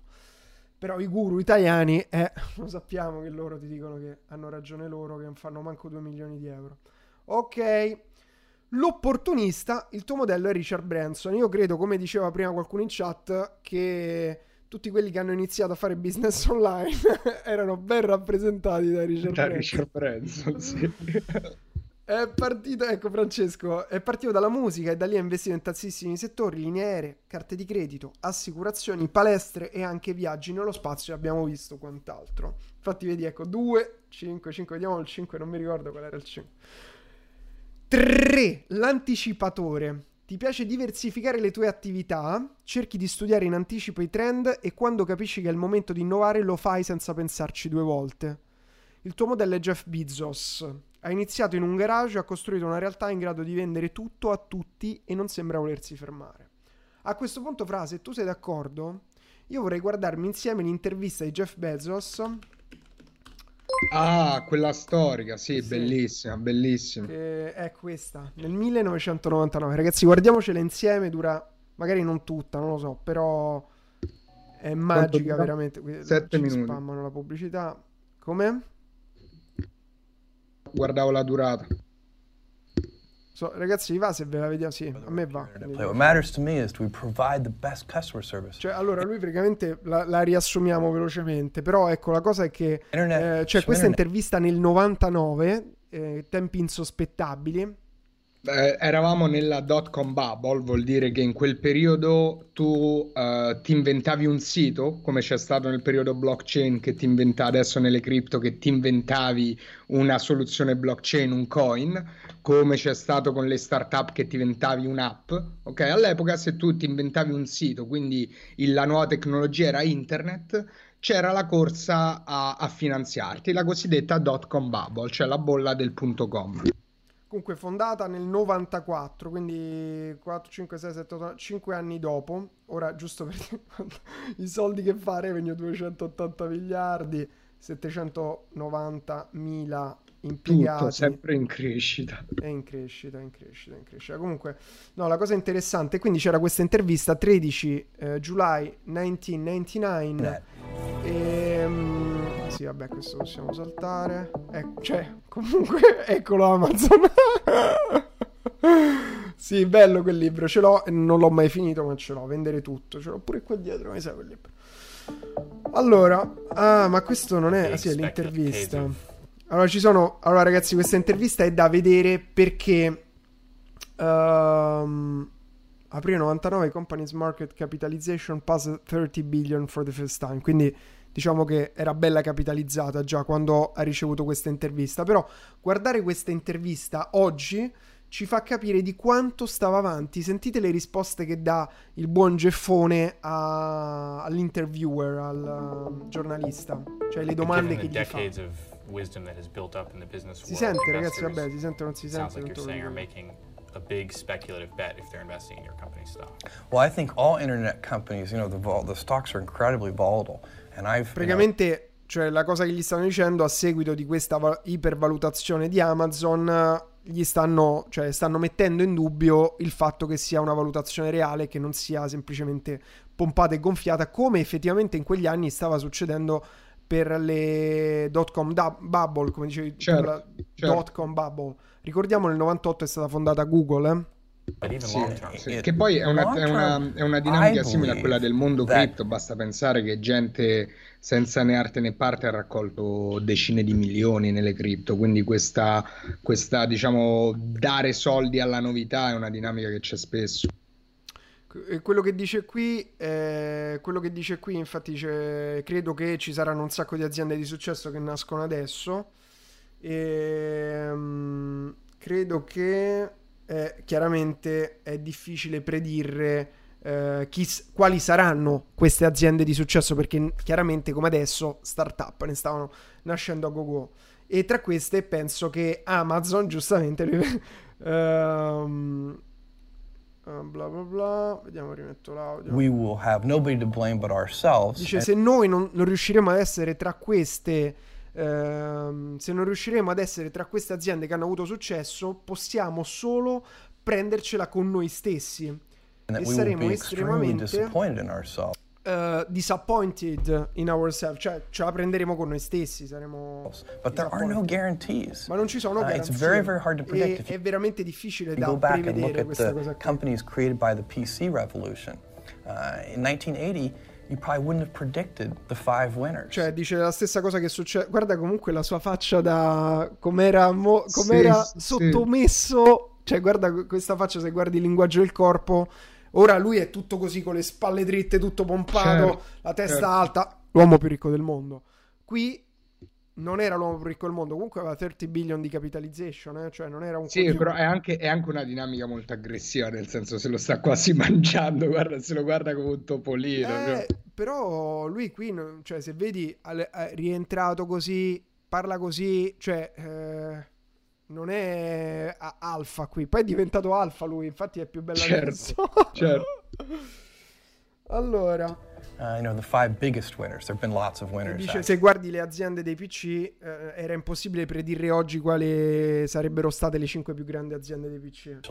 So this space is a little different, and brand name may, need, may mean more, and, and, and there's some increasing returns, kinds of things, maybe more. Dice, ora si But I believe that if you can focus obsessively enough on customer experience, selection, ease of use, low prices. Qui sta dicendo praticamente le cose che dice ancora oggi sono tutti più belli ora sì. Dice le cose che dice ancora oggi che sono quelle su cui si sono focalizzati dall'inizio. More and, and, and there's some increasing returns. Sì, su questo è stato veramente focus se ti, fo- se ti focalizzi in modo ossessivo sulla customer experience, customer experience sulla selezione, ease of use, low prices, sulla ease of use, sui prezzi bassi, beh, giustamente. Use, low prices, more information to make, uh, più informazioni per fare per uh, fare purchase per decision.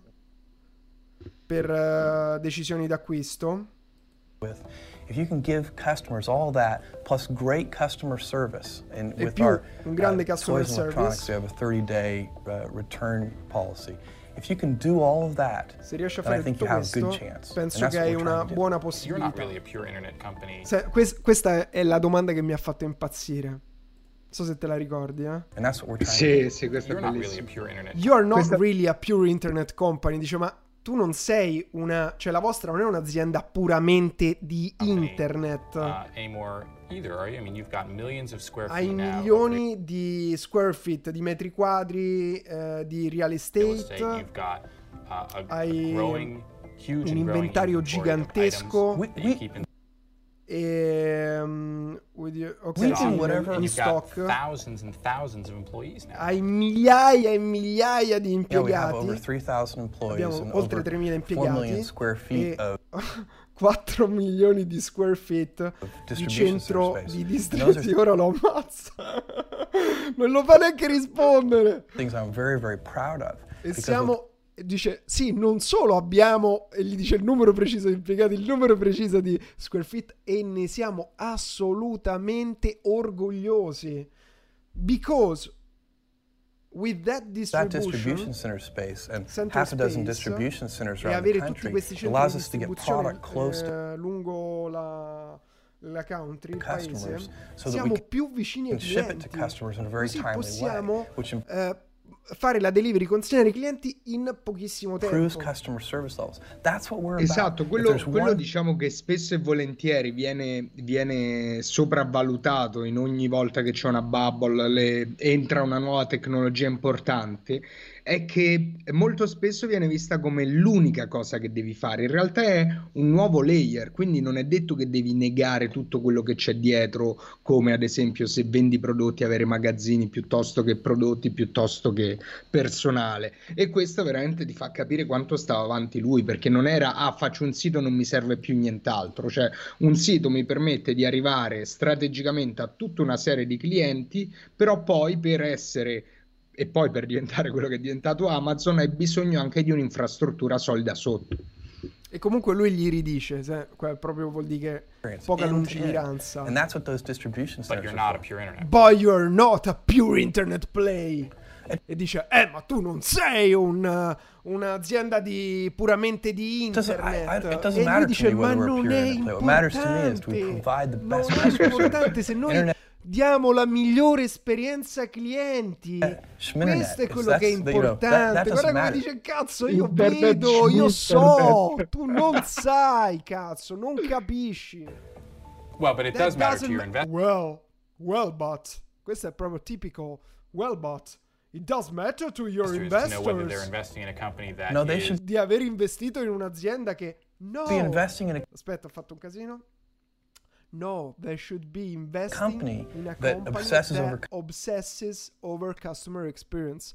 Cioè a loro non interessa, a loro deve interessare investire in un'azienda che è ossessionata dalle- dall'esperienza customer cliente. experience. In the long term, there is Nel never any term. misalignment between customer Vabbè, interests and comunque va avanti così e gli continua a ridire, eh, però tu hai centri di stoccaggio. Dice, sì, è proprio questa la nostra forza, quello che tu stai dicendo che è il nostro problema. Questa è la nostra. Il fatto che gli altri non lo capiscono, dice, e poi la cosa che dice, dice e non- la cosa interessante è che noi non abbiamo aperto negozi, lo dice dopo qui, ehm, perché abbiamo paghiamo pochissimo per lo spazio che abbiamo, ecco, 30 centesimi a square foot, perché a noi non interessa essere in via del corso, adesso non dice via del corso, come potete immaginare, dice a noi non interessa essere sulla Fifth Avenue, a noi interessa essere vicini ai clienti in posti logistici. E quindi non paghiamo 7 dollari a square feet in una Certo. traffic retail area. Quindi, cioè, nonostante tutto, noi facciamo pure questo tipo. Vabbè, penso si sia capito. Poi non mi ricordo Che poi volevo dopo, però- rispondere alla domanda di Roy che dice: Io non capisco una cosa. Dicono quasi tutti che i formatori, eh, i formatori che seguo che non bisogna vendere tutto a tutti. Ma Jeff sta vendendo tutto a tutti ed è diventato l'uomo più ricco al mondo. C'è qualcosa che mi sfugge? Allora, per prima cosa sfugge ai formatori questa cosa qui.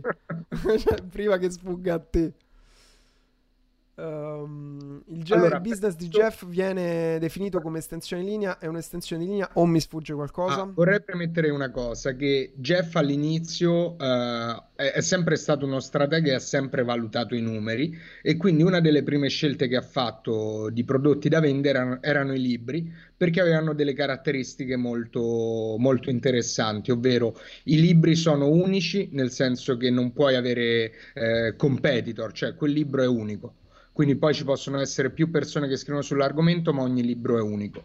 In più i libri sono, non si deteriorano e non, non scadono. E, e, in più sono una quantità finita che lui poteva diciamo storare e continuare a vendere poi sicuramente anche altre considerazioni però non è partito da vendere tutto a tutti e poi bisognerebbe anche fare una considerazione diversa cioè i formatori che seguono che cosa ti insegnano cioè, di, di, che argomento parlano? Parlano di fare infoprodotti, parlano di e-commerce, parlano di fare startup. Nel caso di Jeff, e l'esempio di, di Amazon è un esempio proprio capital intensive come, come progetto, il, il, suo vantaggio è stato, è stato proprio levereggiare sul capitale. È chiaro che se vuoi farlo partire dalla tua stanzetta non puoi fare Amazon. Comunque qualcuno, Francesco, ha messo la foto di quello che intendevo io prima, che è Jeff Bezos nel 1998, Jeff Bezos nel 2017 è Robocop è diventato. Ok, eh, allora, allora, diciamo che adesso per, per rispondere, intanto ecco, eccoli i formatori italiani, eh, ben rappresentati dalla lungimiranza di questo giornalista. No, a parte gli scherzi. Uh, quello che voglio dire è che chiaramente dipende dalla tua situazione e, um, e, e, questo è quello che abbiamo affrontato nella diretta di due giorni fa. Ecco, era due giorni fa, fra quando abbiamo parlato dei consigli di strategie di business in tempo di crisi e la differenza tra essere prodottocentrici e mercatocentrici.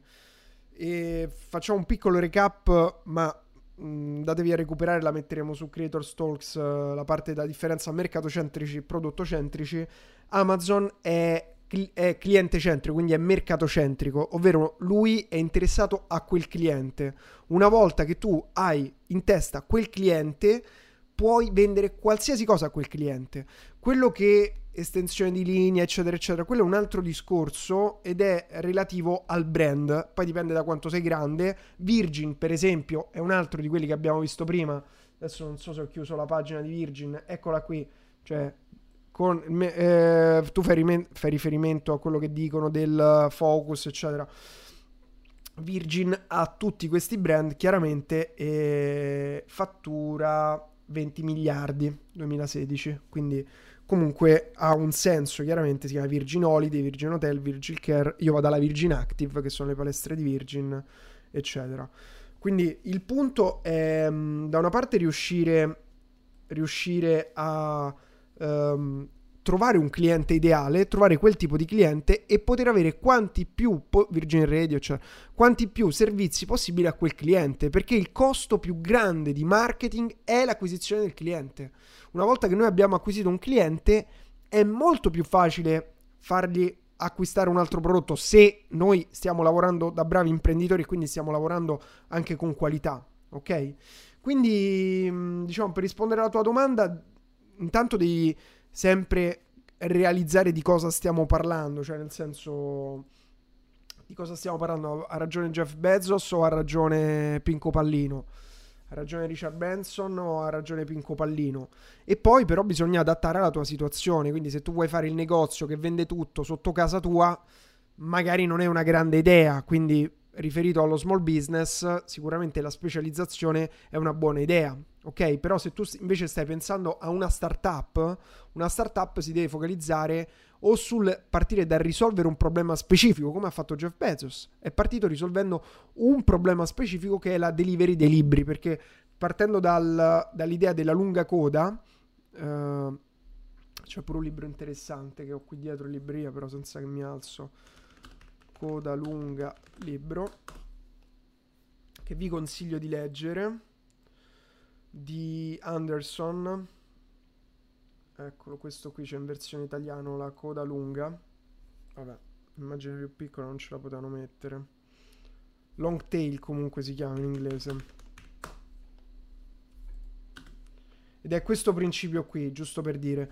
Cioè che tutti quanti si concentrano su questa parte qui del mercato, la parte rossa, e dove c'è più competizione sono i libri più richiesti, che ne so, uh, Harry Potter, mm. Ken Follett, Saviano per il mercato italiano, Fabio Volo, eccetera, eccetera. Ma ci sono tutta una serie di prodotti di coda lunga che sono tanti, tanti, tanti, tanti, tanti, tanti, tanti, tanti, tanti, tanti, tanti, tanti prodotti che hanno poca richiesta. È il principio anche di Wikipedia. Cioè Wikipedia perché ha molto più traffico dell'enciclopedia britannica?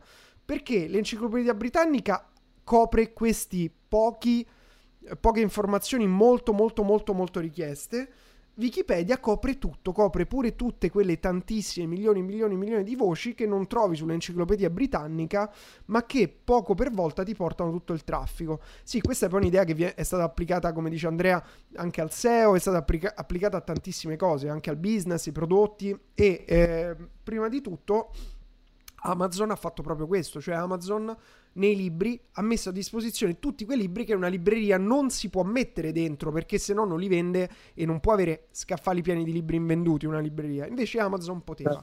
Quindi partendo da una cosa specifica, una, e quindi ecco sicuramente nelle startup è più facile risolvere un problema specifico, quindi in questo caso è vendere tutti i libri a tutti, che è il problema specifico delle persone che io non trovo il mio libro di nicchia che sto cercando e poi da lì una volta che io ho tutti come pubblico posso vendere tutto a tutti. Quindi questo è il ragionamento che devi trovare. Qual è quel problema che oggi non è risolto e che la mia soluzione può risolvere? E da lì, una volta che funziona questa idea, questo modello, a questo pubblico cosa altro posso proporre con il mio modello? Se sono un e-commerce di libri, posso diventare un e-commerce di tutto, perché non c'è. Oggi fare un e-commerce di tutto è una stronzata perché c'è. C'è Amazon e ce ne sono, ci sono tutti i vari cloni, quindi non Mm, questo è il principio con cui ti, ti, invito a ragionare. Risolvi un problema specifico in cui tu puoi essere migliore degli altri e poi da lì espandi il business. Forgot about line extension, dimenticati di quel concetto lì.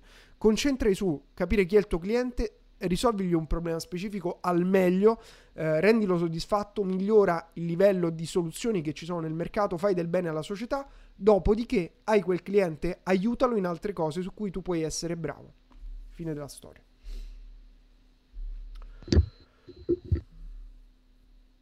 Esattamente, come dice Iscola.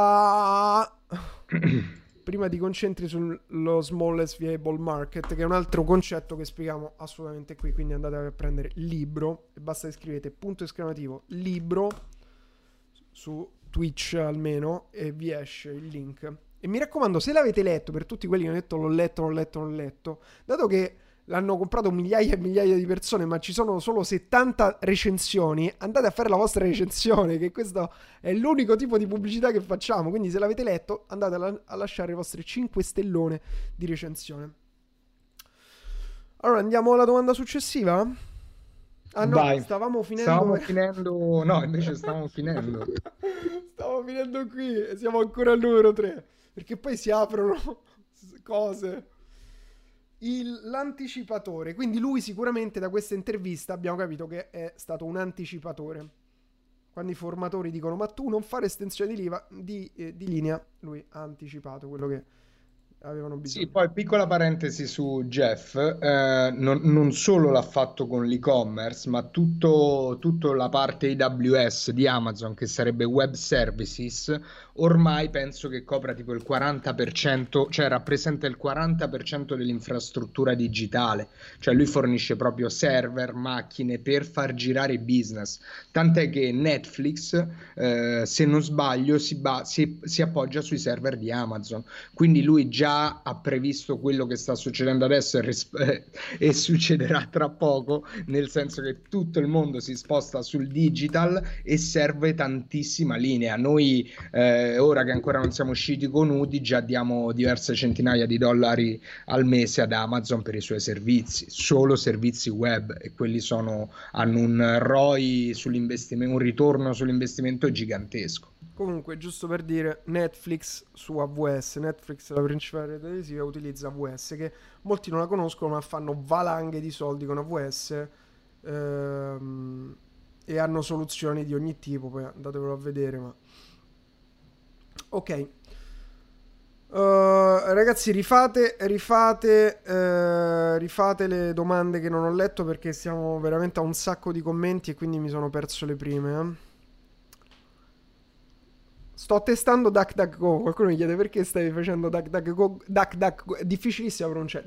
DuckDuckGo. Perché stiamo per lanciare il nostro, il nostro browser.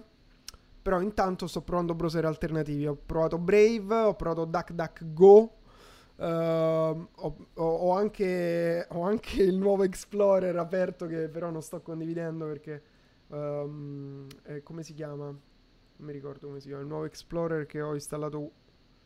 No, che è già installato in Windows 10. Non mi ricordo, ragazzi. Come si chiama? Ah, Microsoft Edge. Sì, esatto, Edge. Sto provando tutti per vedere come mi trovo.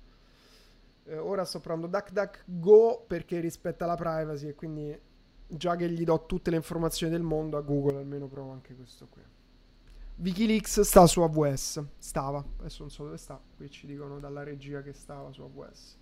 Allora, vorrei andare avanti uh, sul nostro, sul nos- sui nostri 5 modelli di imprenditore. E poi c'è il, il nostro preferito, Elon Musk.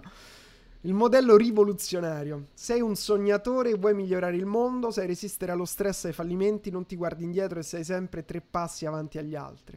Fra, lo sai, io propongo un giorno ci guardiamo la TED Talk di Elon Musk di 40 minuti insieme su Twitch. Sì, sì, sì, bella, bella. Volentieri. Io voglio introdurre questo e guardarci, guardarci um, video insieme su Twitch. Questo chi vuole partecipare a guardarsi i video insieme, li guardiamo e li commentiamo. Facciamo il commentary dei video che mi guardo, anche per rispondere alla domanda come ti formi. Cioè, Dobbiamo cioè, risolvere la cosa dell'audio perché se no devo leggere i sottotitoli che appaiono dopo due minuti. Sì, beh, comunque questo non so come si può fare, ti dico la verità. Forse con lo screen sharing di, di Skype ti può essere possibile. utile. Non so se passa l'audio. Ah, no, non credo. Non lo so. Allora, sei un sognatore, il tuo modello Elon Musk, Elon lavora per il futuro, macchine elettriche, viaggi spaziali, tunnel sotterranei, impianti fotovoltaici, eurotecnolo- eurotecnologie, sta costruendo la sua visione di umanità indipendentemente dai fallimenti e dalle critiche. E io punto i capelli come Elon Musk, non so se si vede.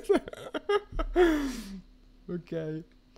Ah, tra l'altro Elon Musk si è rifatto il trapianto perché una volta non era così eh sì, una volta era un po' più rado. Elon Musk, capelli. Eh, ma come dicevano prima, una volta che inizi a fare billion, eh, veramente... Risolvi problema... tutti i tuoi problemi con i soldi. Estetici si risolvono tutti. va bene, va bene, andiamo avanti, andiamo avanti. Allora, va bene, abbiamo il rivoluzionario e il sognatore.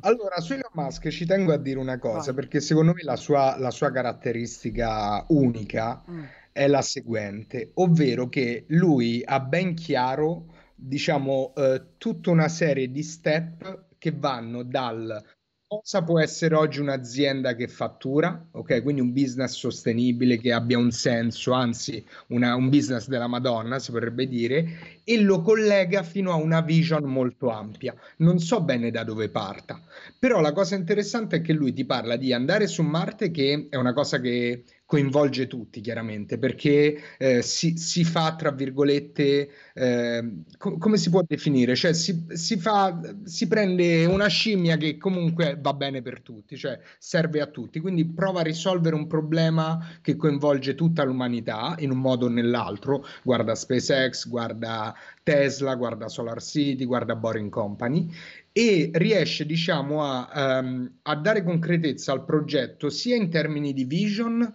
eh, numericamente ma anche in termini di business quindi il discorso è eh, magari la sua idea era voglio un servizio taxi alla eh, Minority Report. Per chi non l'ha visto, ragazzi, guardate Minority Report. Voglio un servizio taxi automatico che ti prendono e ti portano da una parte all'altra.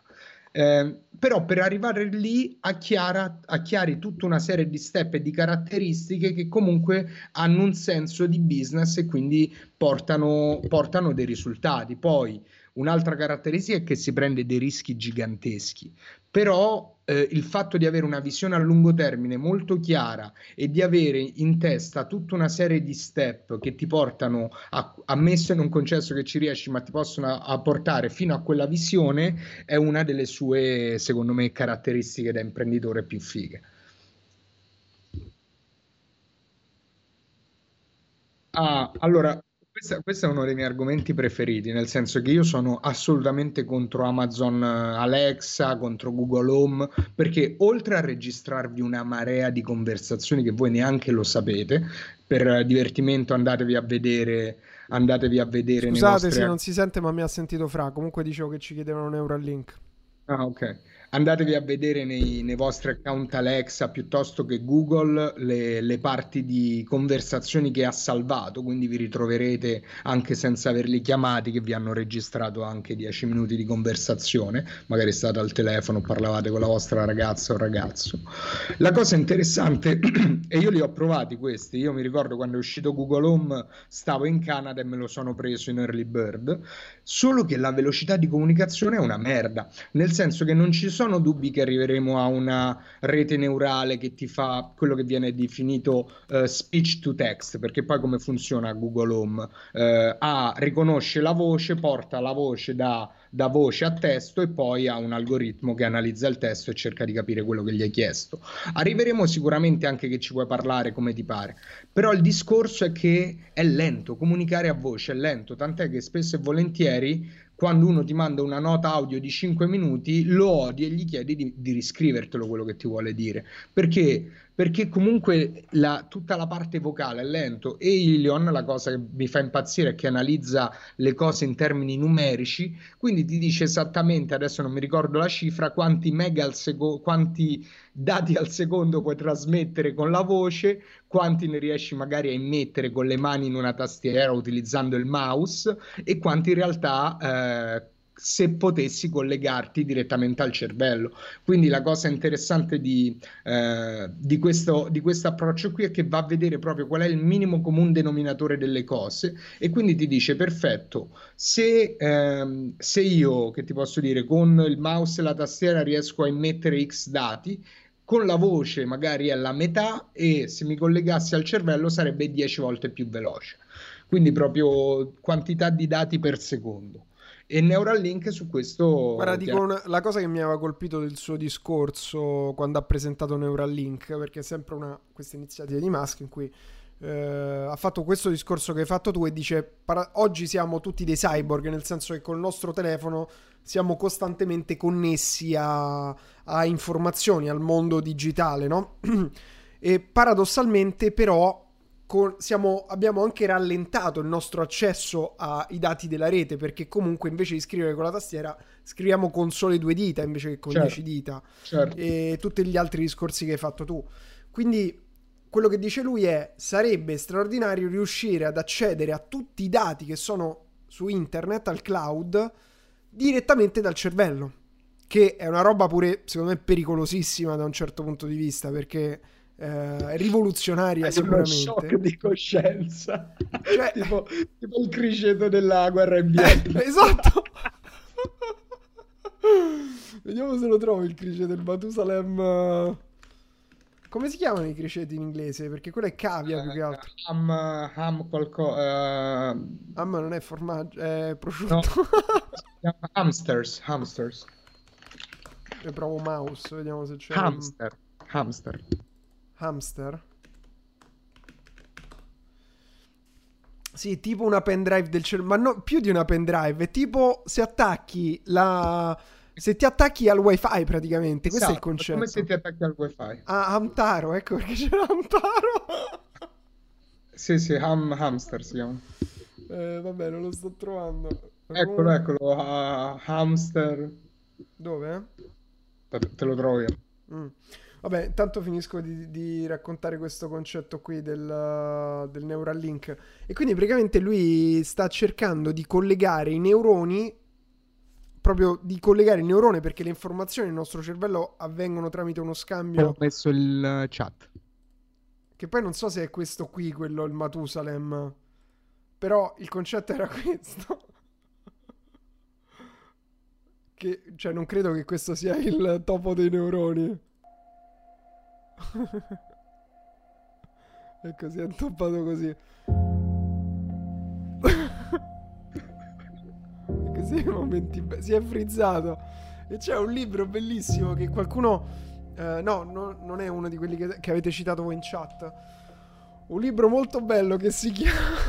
Mi fa morire sto topo. Aspetta, Povero- già, ti, ti mando quello buono, ti mando quello buono. Vabbè, c'era... But it ain't about how hard you hit. It's about how hard you can get hit Questo è, eh? and keep moving forward. How much you Sì. can take and keep audio, so moving da dove- forward. Ecco. Beh, questo è lo stesso. eh. Ah, Metti- ok.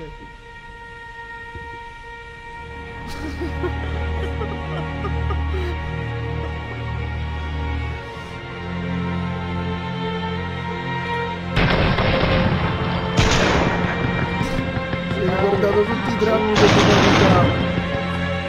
Esatto. Ecco, l'effetto se ti scarichi tutte le informazioni che ci sono su internet, secondo me stai così per almeno qualche settimana. Eh, esatto, esattamente. Hi.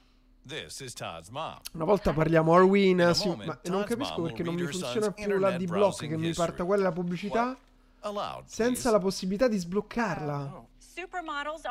Perché hanno capito che li ha ingannati fino adesso. Cazzo, mi stai inculando YouTube. ultimately is it making people Aspetta, fammi togliere qui. Eh, no, vabbè, è partito questo, ma non c'entra assolutamente nulla con quello che stavamo dicendo. Quindi torno alla nostra cosa sui. Anzi, ritorno un attimo qui che siamo. Hai visto, ragazzi, per chi mi ha... c'è uno che mi ha detto le... i passaggi con la musichetta mi danno fastidio. Ho detto, guarda, allora togliamoli e così non, non- non rompiamo più i coglioni a nessuno. Ogni tanto li rimetto, è tipo ora.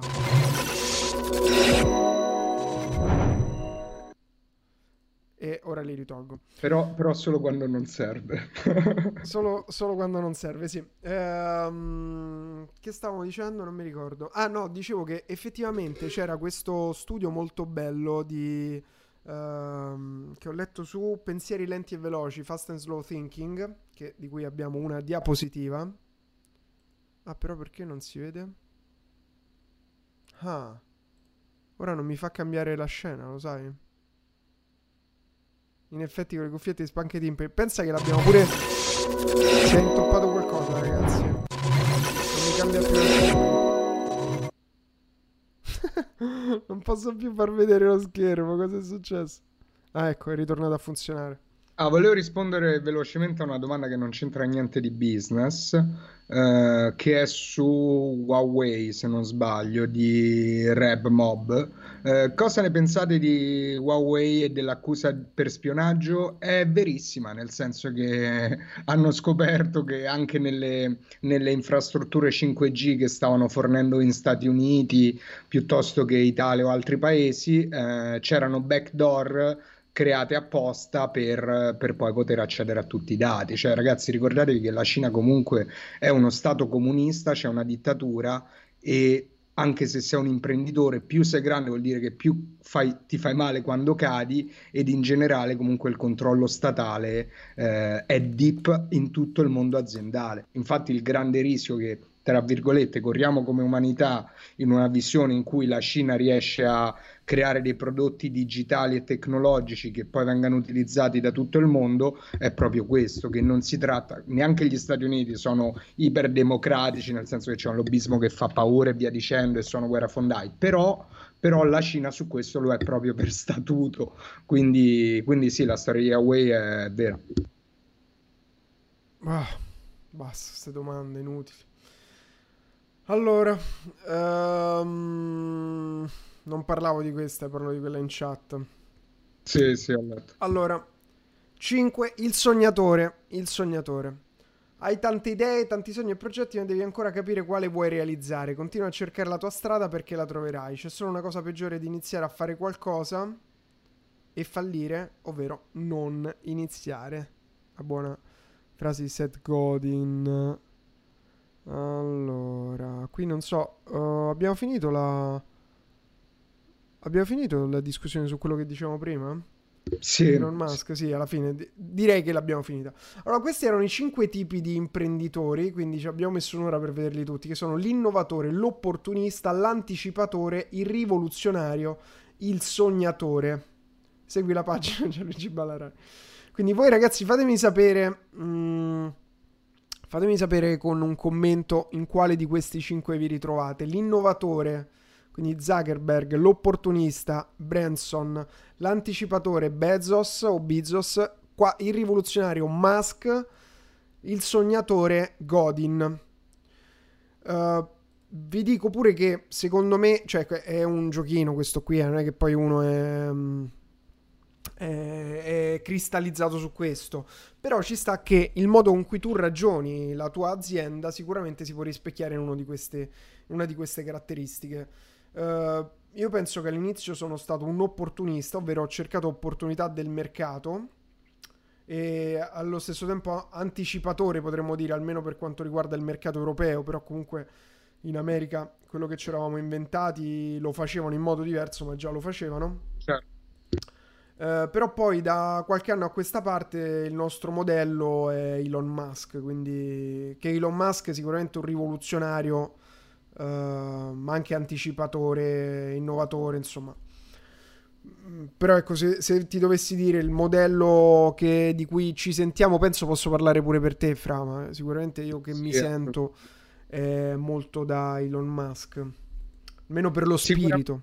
Sicuramente è uno dei modi di fare business più divertenti e emozionanti, Mm. quello sicuro.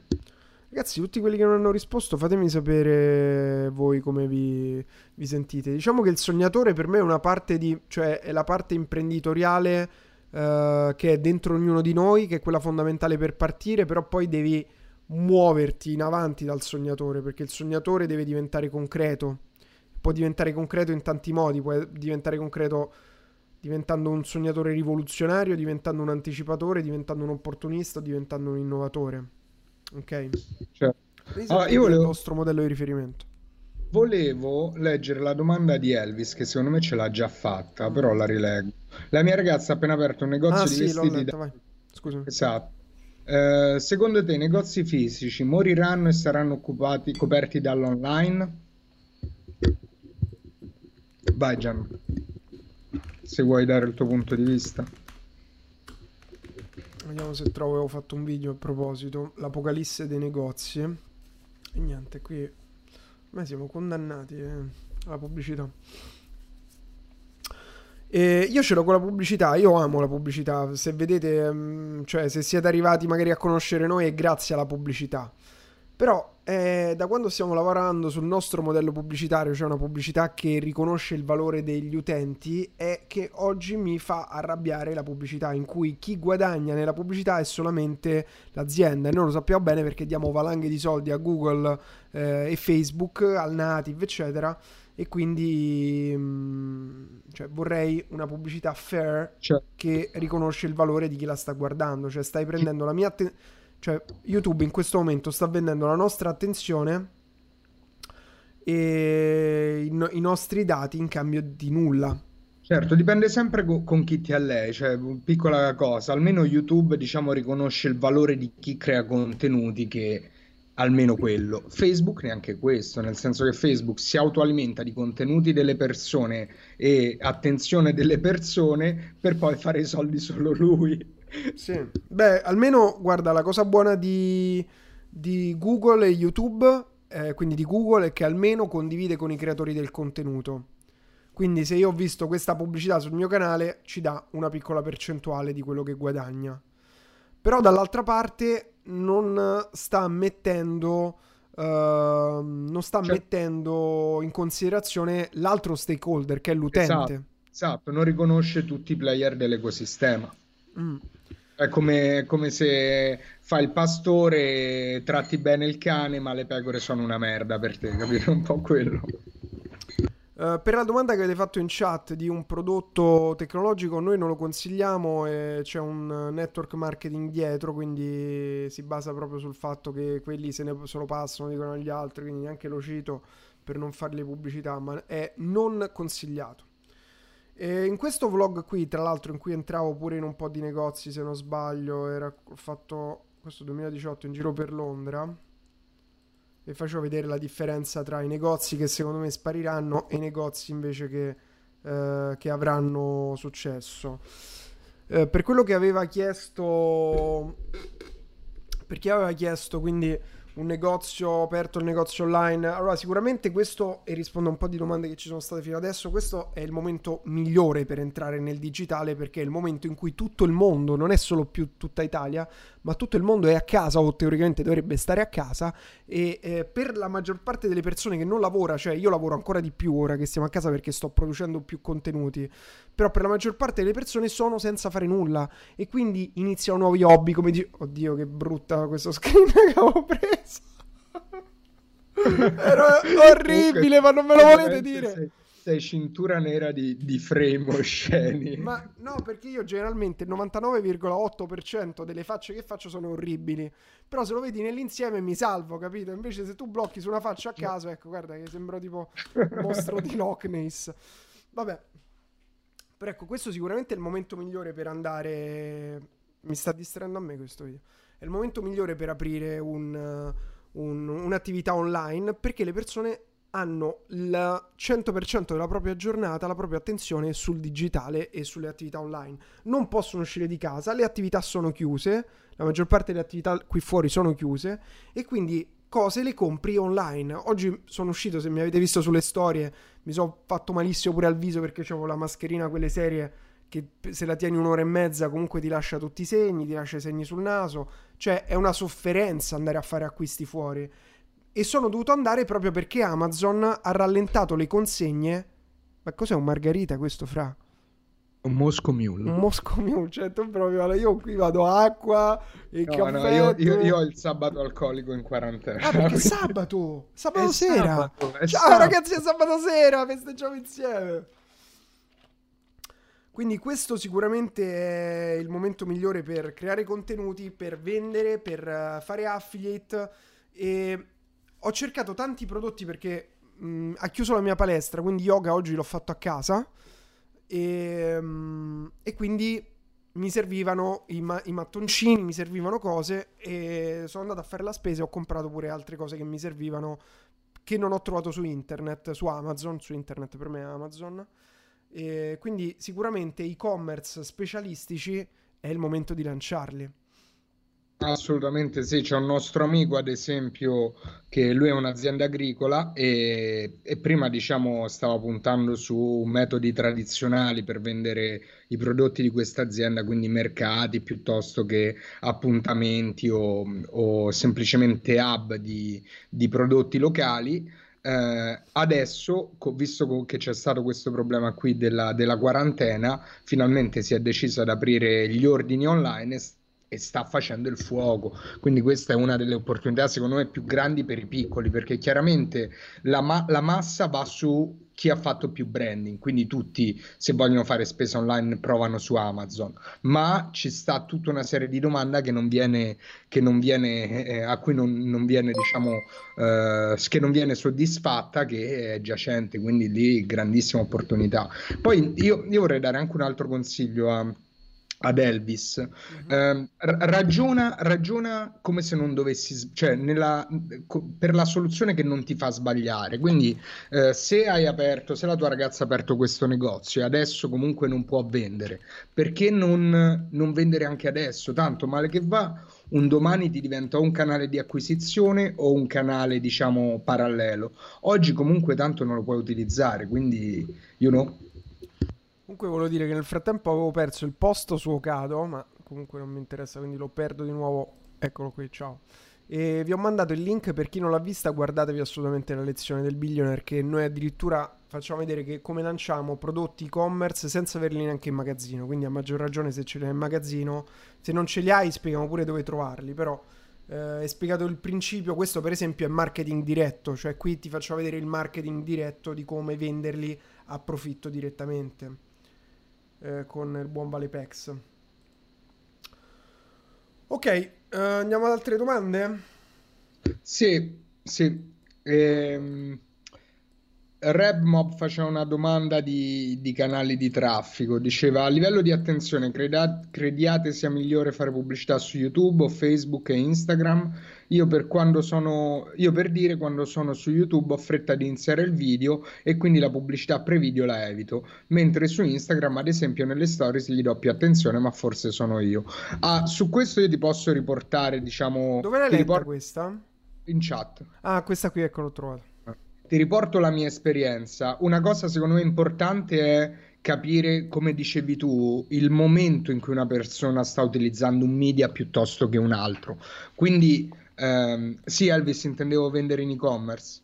E, quindi eh, è chiaro che se su YouTube stai cercando un contenuto, stai guardando un video, quello è proprio puro interruption nel senso che tu vuoi vedere un contenuto e ti si piazza un altro contenuto in mezzo, un po' come in televisione. E su Instagram è diverso perché lì c'è proprio una dinamica o di scrolling o di next stories. Quindi lì eh, la storia di una persona e la tua pubblicità hanno, hanno stesso, la stessa unità di, di attenzione. Poi te ne accorgi dopo se è una pubblicità, però fondamentalmente è lo stesso formato. Che termina la live. Non lo so. Tanto ormai facciamo sempre due ore, quindi arriveremo a queste due ore, penso, pure oggi. Mancano dieci minuti. Kickstarter eh, abbiamo sarebbe da approfondire, però magari se interessa lo approfondiamo, chiamiamo pure il nostro amico che ha fatto quel Bravo, ca- questa è una bella idea. Mm. Questa è una bella idea. Un- come fare un milione su Kickstarter e non prenderlo. Come fare un milione su Kickstarter per finta? e perderlo subito. Allora, se avete altre domande fatele qui così vi do priorità a chi sta qui in diretta, se no ne ho altre che avete fatto ieri su... ah, Neanche sono arrivato a quelle vecchie, neanche a quelle di Instagram, tra l'altro, c'ho ancora queste qui. Allora, avendo un'idea innovativa Ah, come quella che ho, che ho ideato con mio padre, in quanto non esiste un brevetto uguale al mio e soprattutto che fa la stessa cosa Kickstarter, che cosa chiede di garanzia oltre al semplice prototipo funzionante? E in questo sei con- da consigliarmi un'azienda seria che possa aiutarmi a, a concepire il prodotto fisico. Eh, allora, no, devi avere il prototipo e devi, avere- devi fare il marketing. Il marketing vuol dire io ti consiglio di fare un video.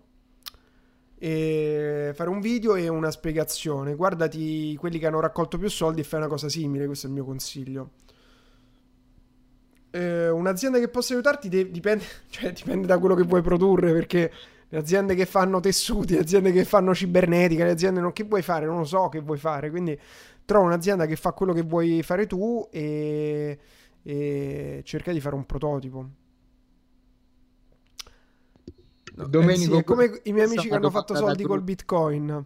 Da zero a milionari in un giorno e da milionari a poveri indietro in eh, un paio di settimane.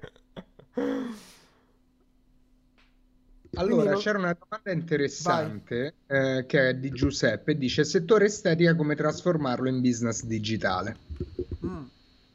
Allora, ne parlavamo, mi pare, l'altro ieri, se non sbaglio. Eh, il consiglio che ti do su questo, Giuseppe, ragiona eh, su quello che sono i tuoi clienti e perché e che tipo di soluzioni vengono a cercare nel tuo centro estetico. Dopodiché trova un modo per fornirgli del- dei prodotti che rappresentino una soluzione che però magari possono ottenere da casa. L'esempio più banale è quello del, di vendere prodotti da utilizzare in casa. Quindi e io mi ricordo quando stavamo analizzando il business Solero, lo stavamo montando, una delle, una delle cose che si faceva già prima che entrassimo noi era eh, upsellare ai clienti oltre al trattamento il prodotto da casa. Però quello può diventare tranquillamente un, eh, un parallelo, nel senso che nessuno ti vieta di vendere a un cliente, magari che è entrato nel tuo negozio di estetica, nel tuo centro estetico, vendergli un abbonamento di creme perché magari sai che lui è interessato all'anti-age. Ok, quindi ragiona proprio su quali sono i suoi problemi e solitamente poi i centri estetici ognuno, ognuno delivera, delivera, diciamo, le sue cose, c'è chi fa tutto, c'è chi fa solo alcune cose, però ragiona su quelli che sono i tuoi clienti, che tipo di eh, trattamenti solitamente fanno da te, quei trattamenti che problema vanno a risolvere e offrigli un'altra soluzione per risolvere quei problemi. Allora, fra tra l'altro qui vedo, sto continuando a leggere le domande nel canale. Ehm, aspetta che mi sono perso, stanno arrivando valanghe di commenti. Eh, allora, allora, allora, uno ha detto Gianluca e poi si è scusato che Gianluigi. Sì, comunque confermo che i T9 su Gianluigi Gianluca la correzione è sempre dietro l'angolo. Ah no, pensavo che volessi dire confermo che si chiama Gianluigi. Conferma. Allora dice il... Allora, ha fatto una domanda tipo Gian, ti ricordi il video delle pillole gonfiabili? Certo che me lo ricordo. certo me lo ricordo perché quel video che dite delle pillole gonfiabili è stato un estratto di un vlog che avevo fatto che nel frattempo ho recuperato che è a pranzo con la figlia di Donald Trump che ho cercato di fare il titolo clickbait perché effettivamente eravamo a pranzo a Los Angeles insieme alla figlia di Donald Trump, cioè no insieme nella stessa a New York Ah no, eravamo negli Hamptons col facco. Il Pex, eccolo qui. Ed eravamo andati con Facco e Vilma negli Hamptons. Tra l'altro l'hai visto fra questo tizio? Aspetta, vediamo se lo ribecco, no. Guarda che io ho sempre il delay, eh. Ah cazzo, vabbè niente, era il tizio vestito da dandy che mi faceva molto ridere. bello. E in tutta questa storia, dopo il parcheggio che costa 40 dollari, un parcheggio anche di un'ora, neanche di mezz'ora negli, Hampton, negli Hamptons, e questa è la casa che avevamo preso con Facco da tipo ci- 6.000 dollari al giorno. Una cosa folle. Tra l'altro mi sa che dovevo chiamare così il video. Casa da 6.000 dollari al giorno. Era una casa gigantesca, immensa. Tant'è che abbiamo fatto volare pure il drone. Questo era il basement. Abbiamo fatto volare pure il drone eh, sopra. Adesso non mi ricordo se si vede. Guarda che bella che era. Spettacolare. Poi ce ne siamo andati dopo due giorni perché si- ci annoiavamo a morte degli Hampton. Perché avete finito il budget. guarda che, che casa, fra, guarda che casa. Cioè, cazzo. Wow, wow, l'unica volta che non siamo andati in vacanza insieme. Ecco. Sì, questo Fac- vale io, siamo qui, questo è Facco, questo è Tommy. Che spettacolo. E qui eravamo qui e qui alle Bilbo che che grazie, io scopro i posti più fighi, li ho scoperti grazie a di Facchinetti a Vilma, lo devo sempre riconoscere. E questa era la figlia di Donald Trump e da qui abbiamo fatto il titolo Apprezzo con la figlia di Donald Trump, che tra l'altro è stato bellissimo, fra, perché non sai le guardie che c'erano. Non hai idea di quante guardie c'erano, erano ovunque. Beh, perché Ronaldo era già presidente. Non no? mi ricordo, mi pare, mi pare sì, 2017. Sì, sì, Oh, 2016. facevano finta di fare jogging, tipo gente che faceva questi, gente che faceva jogging con l'auricolare. È, Adoro, adoro, è adoro. stato Sì, bellissimo. sì, Tu- gli undercover. Gli undercover sputtanatissimi, diciamo. Eh, come, come raccontavo l'altro giorno, no, quando, mh, quando avevamo eh, beccato l'antiterrorismo a Roma, quando avevo fatto quella cappellata lì, undercover che fanno finta di fare cose. Sì, sì, ma lì proprio sgamati. Allora, e qui e questa è la parte che era stata estratta sulle pillole vendute in dropshipping da questo ragazzo che pensa aveva fatto i soldi, me l'ha presentato Facco, che lui conosce tutti. Questo ragazzo av- aveva fatto i soldi con, non mi ricordo il nome, se no cercavo il sito, con un, um, un'attività per di storage, eh, però di storage sono tipo box dove tu puoi mettere le tue cose, che soprattutto in America è una cosa che va tantissimo però con eh, il, eh, una sorta di catalogo digitale.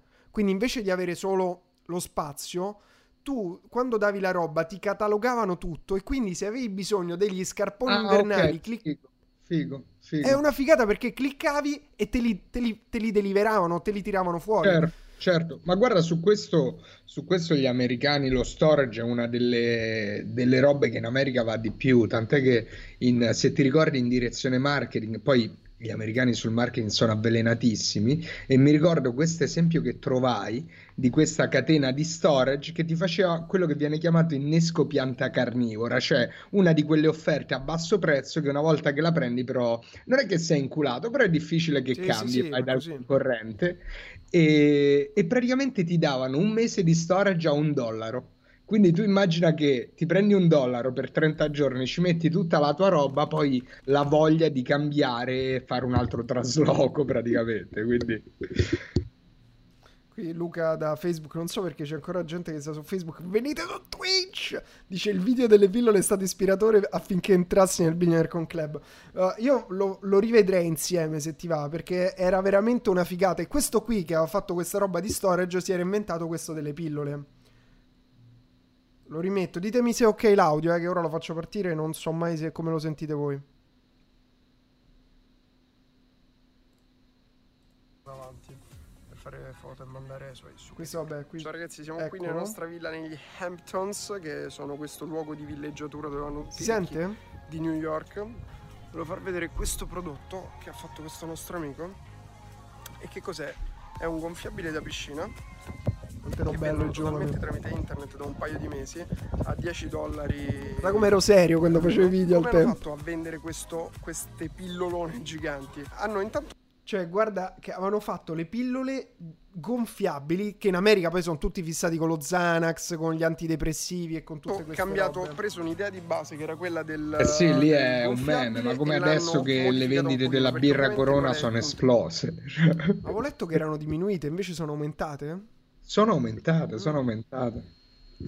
Perché se tu ti compri un cigno non è che ti puoi comprare 50 cigni. E, e questa cosa, effettivamente, questa cosa che dico così en passant è geniale perché effettivamente se fai un gonfiabile piccolo da figata, tra virgolette, cioè figo, fighetto, eh, ne puoi vendere tanti. E lui diceva, c'era, mi ricordo, mi aveva fatto vedere la pagina Instagram, oh, non mi ricordo, era 2017 che se l'aveva regalato poi a Celebrity e poi c'era chi faceva la gara a chi ne comprava di più e, ave- e faceva vedere piscine piene, piene, piene di questi gonfiabili. Quindi invece di vendere un cigno, che te ne compri uno, due, quanti te ne compri?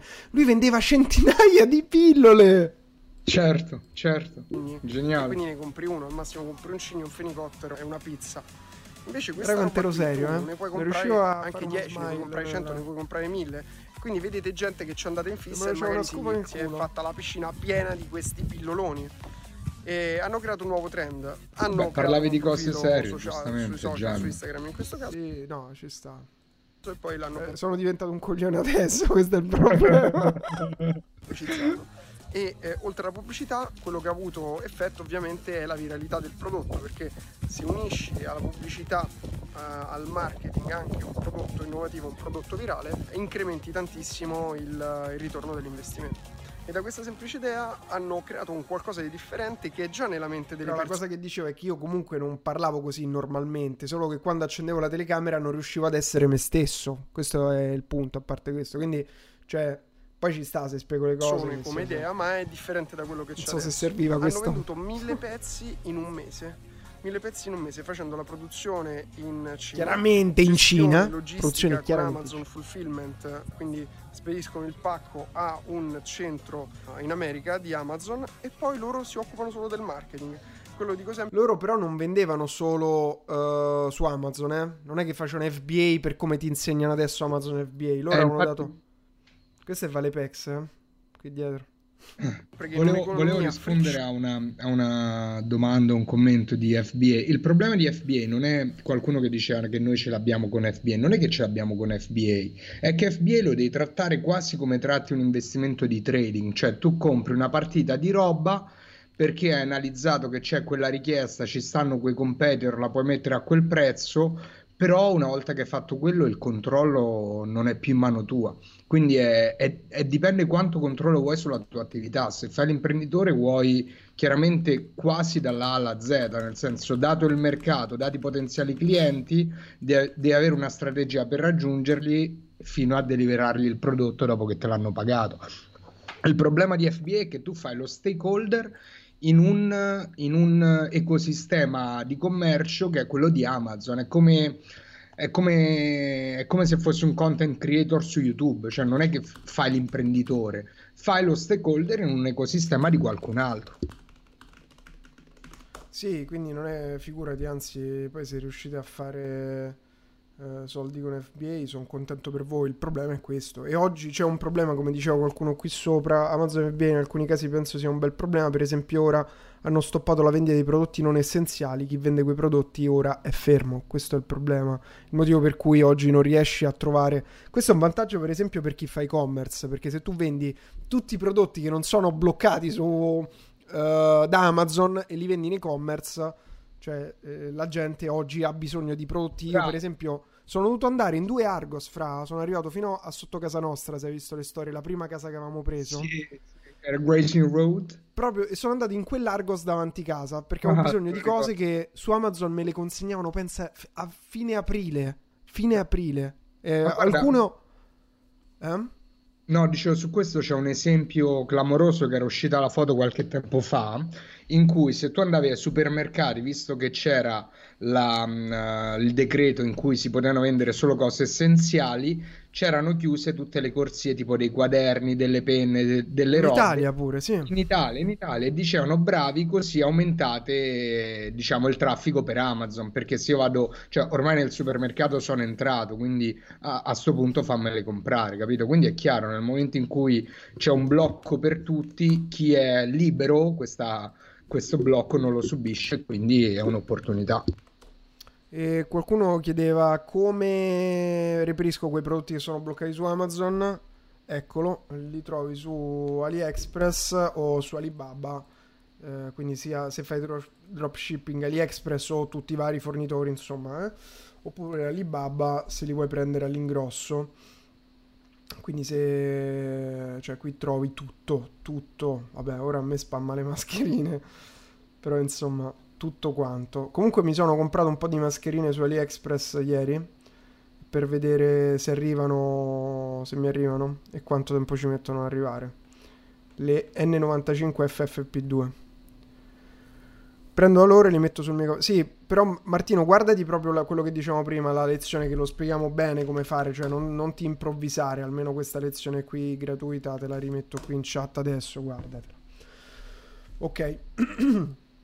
Uh, abbiamo superato le 2 ore e 5 anche oggi. Io andrei verso una conclusione. Abbiamo tante domande ancora, però magari le facciamo in un'altra diretta. Se avete domande, ragazzi, fatele qui in chat così rispondiamo a voi e poi dire le altre le vediamo, le vediamo un'altra volta.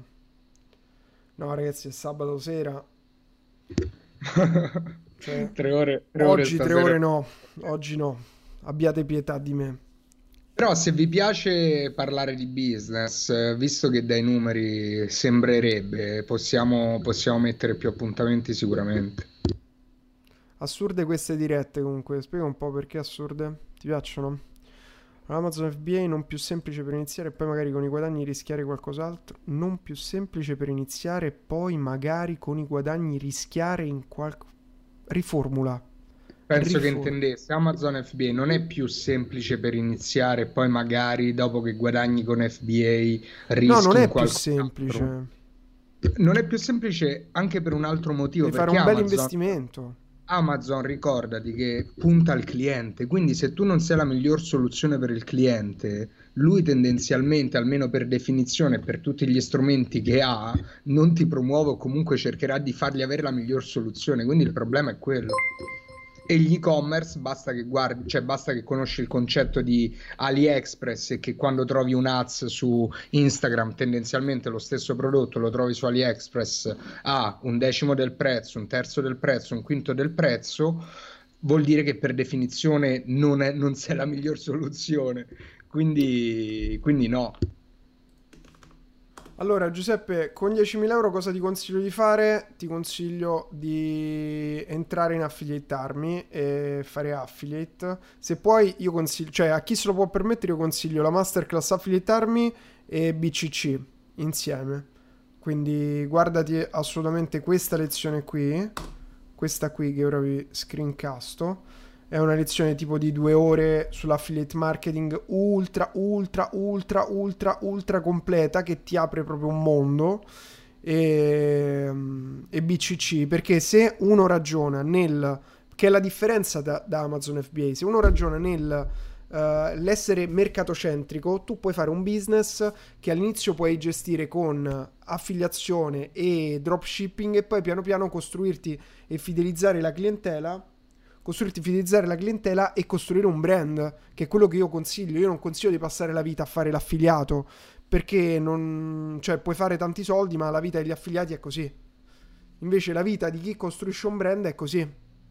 Certo, perché diciamo all'inizio, vedila così, tu all'inizio vuoi cercare l'opportunità di guadagno più veloce e diciamo tra virgolette con più probabilità di successo, quindi fare analisi tipo quella che facciamo su FBA, ma più cresci e più vuoi tra virgolette essere unico e mettere barriere all'ingresso per gli altri, perché non vuoi che un ragazzino di 17 anni ti può copiare in 24 ore il business, capito? Sì.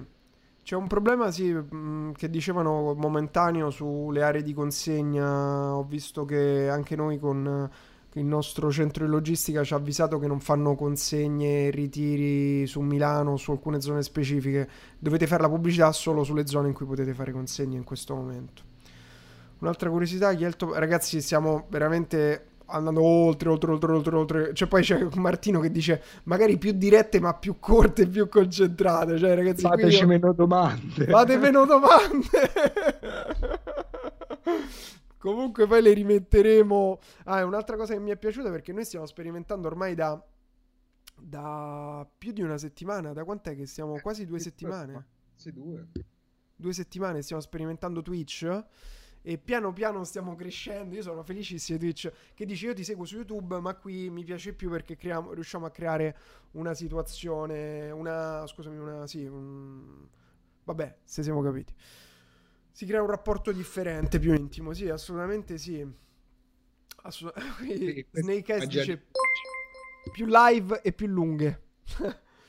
no, è proprio questo il bello di Twitch, che sto scoprendo io, che mi ha fatto scoprire fra... Eh, è comunque un'esperienza diversa, sì, siamo di meno, sicuramente non, non sto cercando di fare i numeri de, de, da influencer, però stiamo cercando di costruire una community e di condividere il più possibile la nostra conoscenza per essere utili alle persone, perché sono convinto che condividendo la nostra esperienza e il nostro punto di vista, per questo non parliamo solo di business e di marketing, perché comunque il mondo non è solo business e marketing e bisogna saper campare nel mondo. Um, parliamo di tanti argomenti, facciamo vedere tante cose eh, tipo io non ce la potrei fare. Vi parlo di dropshipping in 50 video, in 50 dirette. No, te prego, no. Cioè, dropshipping, certo. abbiamo fatto una masterclass, ti faccio vedere esempi, cose, però il mondo è così bello, così vario, che bisogna riuscire a vedere più cose. Poi uno fa le cose, impara, si concentra, però è proprio un modo per chi si ha questi interessi di parlare di cose insieme col nostro punto di vista. Benvenuti a tutti i nuovi arrivati. Tra l'altro, qui aumentano i viewers su Twitch invece di diminuire dopo due ore. Com'è possibile? Ora abbiamo due, ma ah, tra l'altro vi do in anteprima. Vi do, aspetta, che lo voglio far vedere in anteprima. Creators. Voglio far vedere in anteprima il sito che ancora non, ho, non, non abbiamo fatto vedere, il sito della Creators Academy. Perché Billionaire e Affiliate Army sono due masterclass di questo progetto che è l'Academy del, di Creators che ha questa idea di fondo competenze digitali per creare il proprio futuro.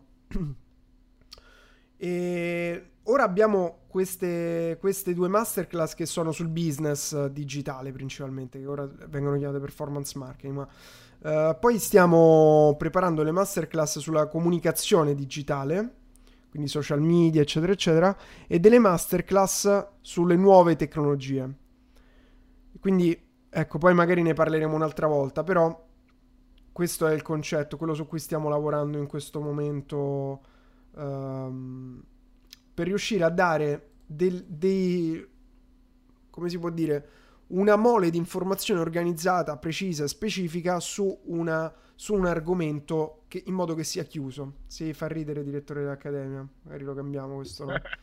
A me fa ridere no, molto. Ah, sei il direttore dell'Accademia. Però effettivamente sono il direttore dell'Accademia. Qui sembra che hai visto con questa che sto facendo direttore sì, sembra, d'orchestra. Sembra direttore d'orchestra, infatti. allora, io voglio rispondere a Francesco e a Orion che ci stanno spammando da 10 minuti. Network di affiliazione consigliati. Dipende che offerte hanno, perché non è che c'è un network che ha sempre le offerte migliori, quindi dipende da che tipo di traffico fai, che tipo di offerte sei abituato a trattare, poi adesso non so che livello di competenza è nell'affiliate, però in generale esistono diverse categorie di offerte affiliate che si fanno e sono veramente molto diverse l'una dall'altra e poi ci stanno network che ne hanno più di una, più di un'altra.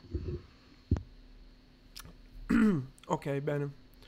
E l'era di creator. Oh, fammi leggere sta roba perché tutte le volte che devo scrivere sui creators non so che dire, ma magari abbiamo già un testo pronto.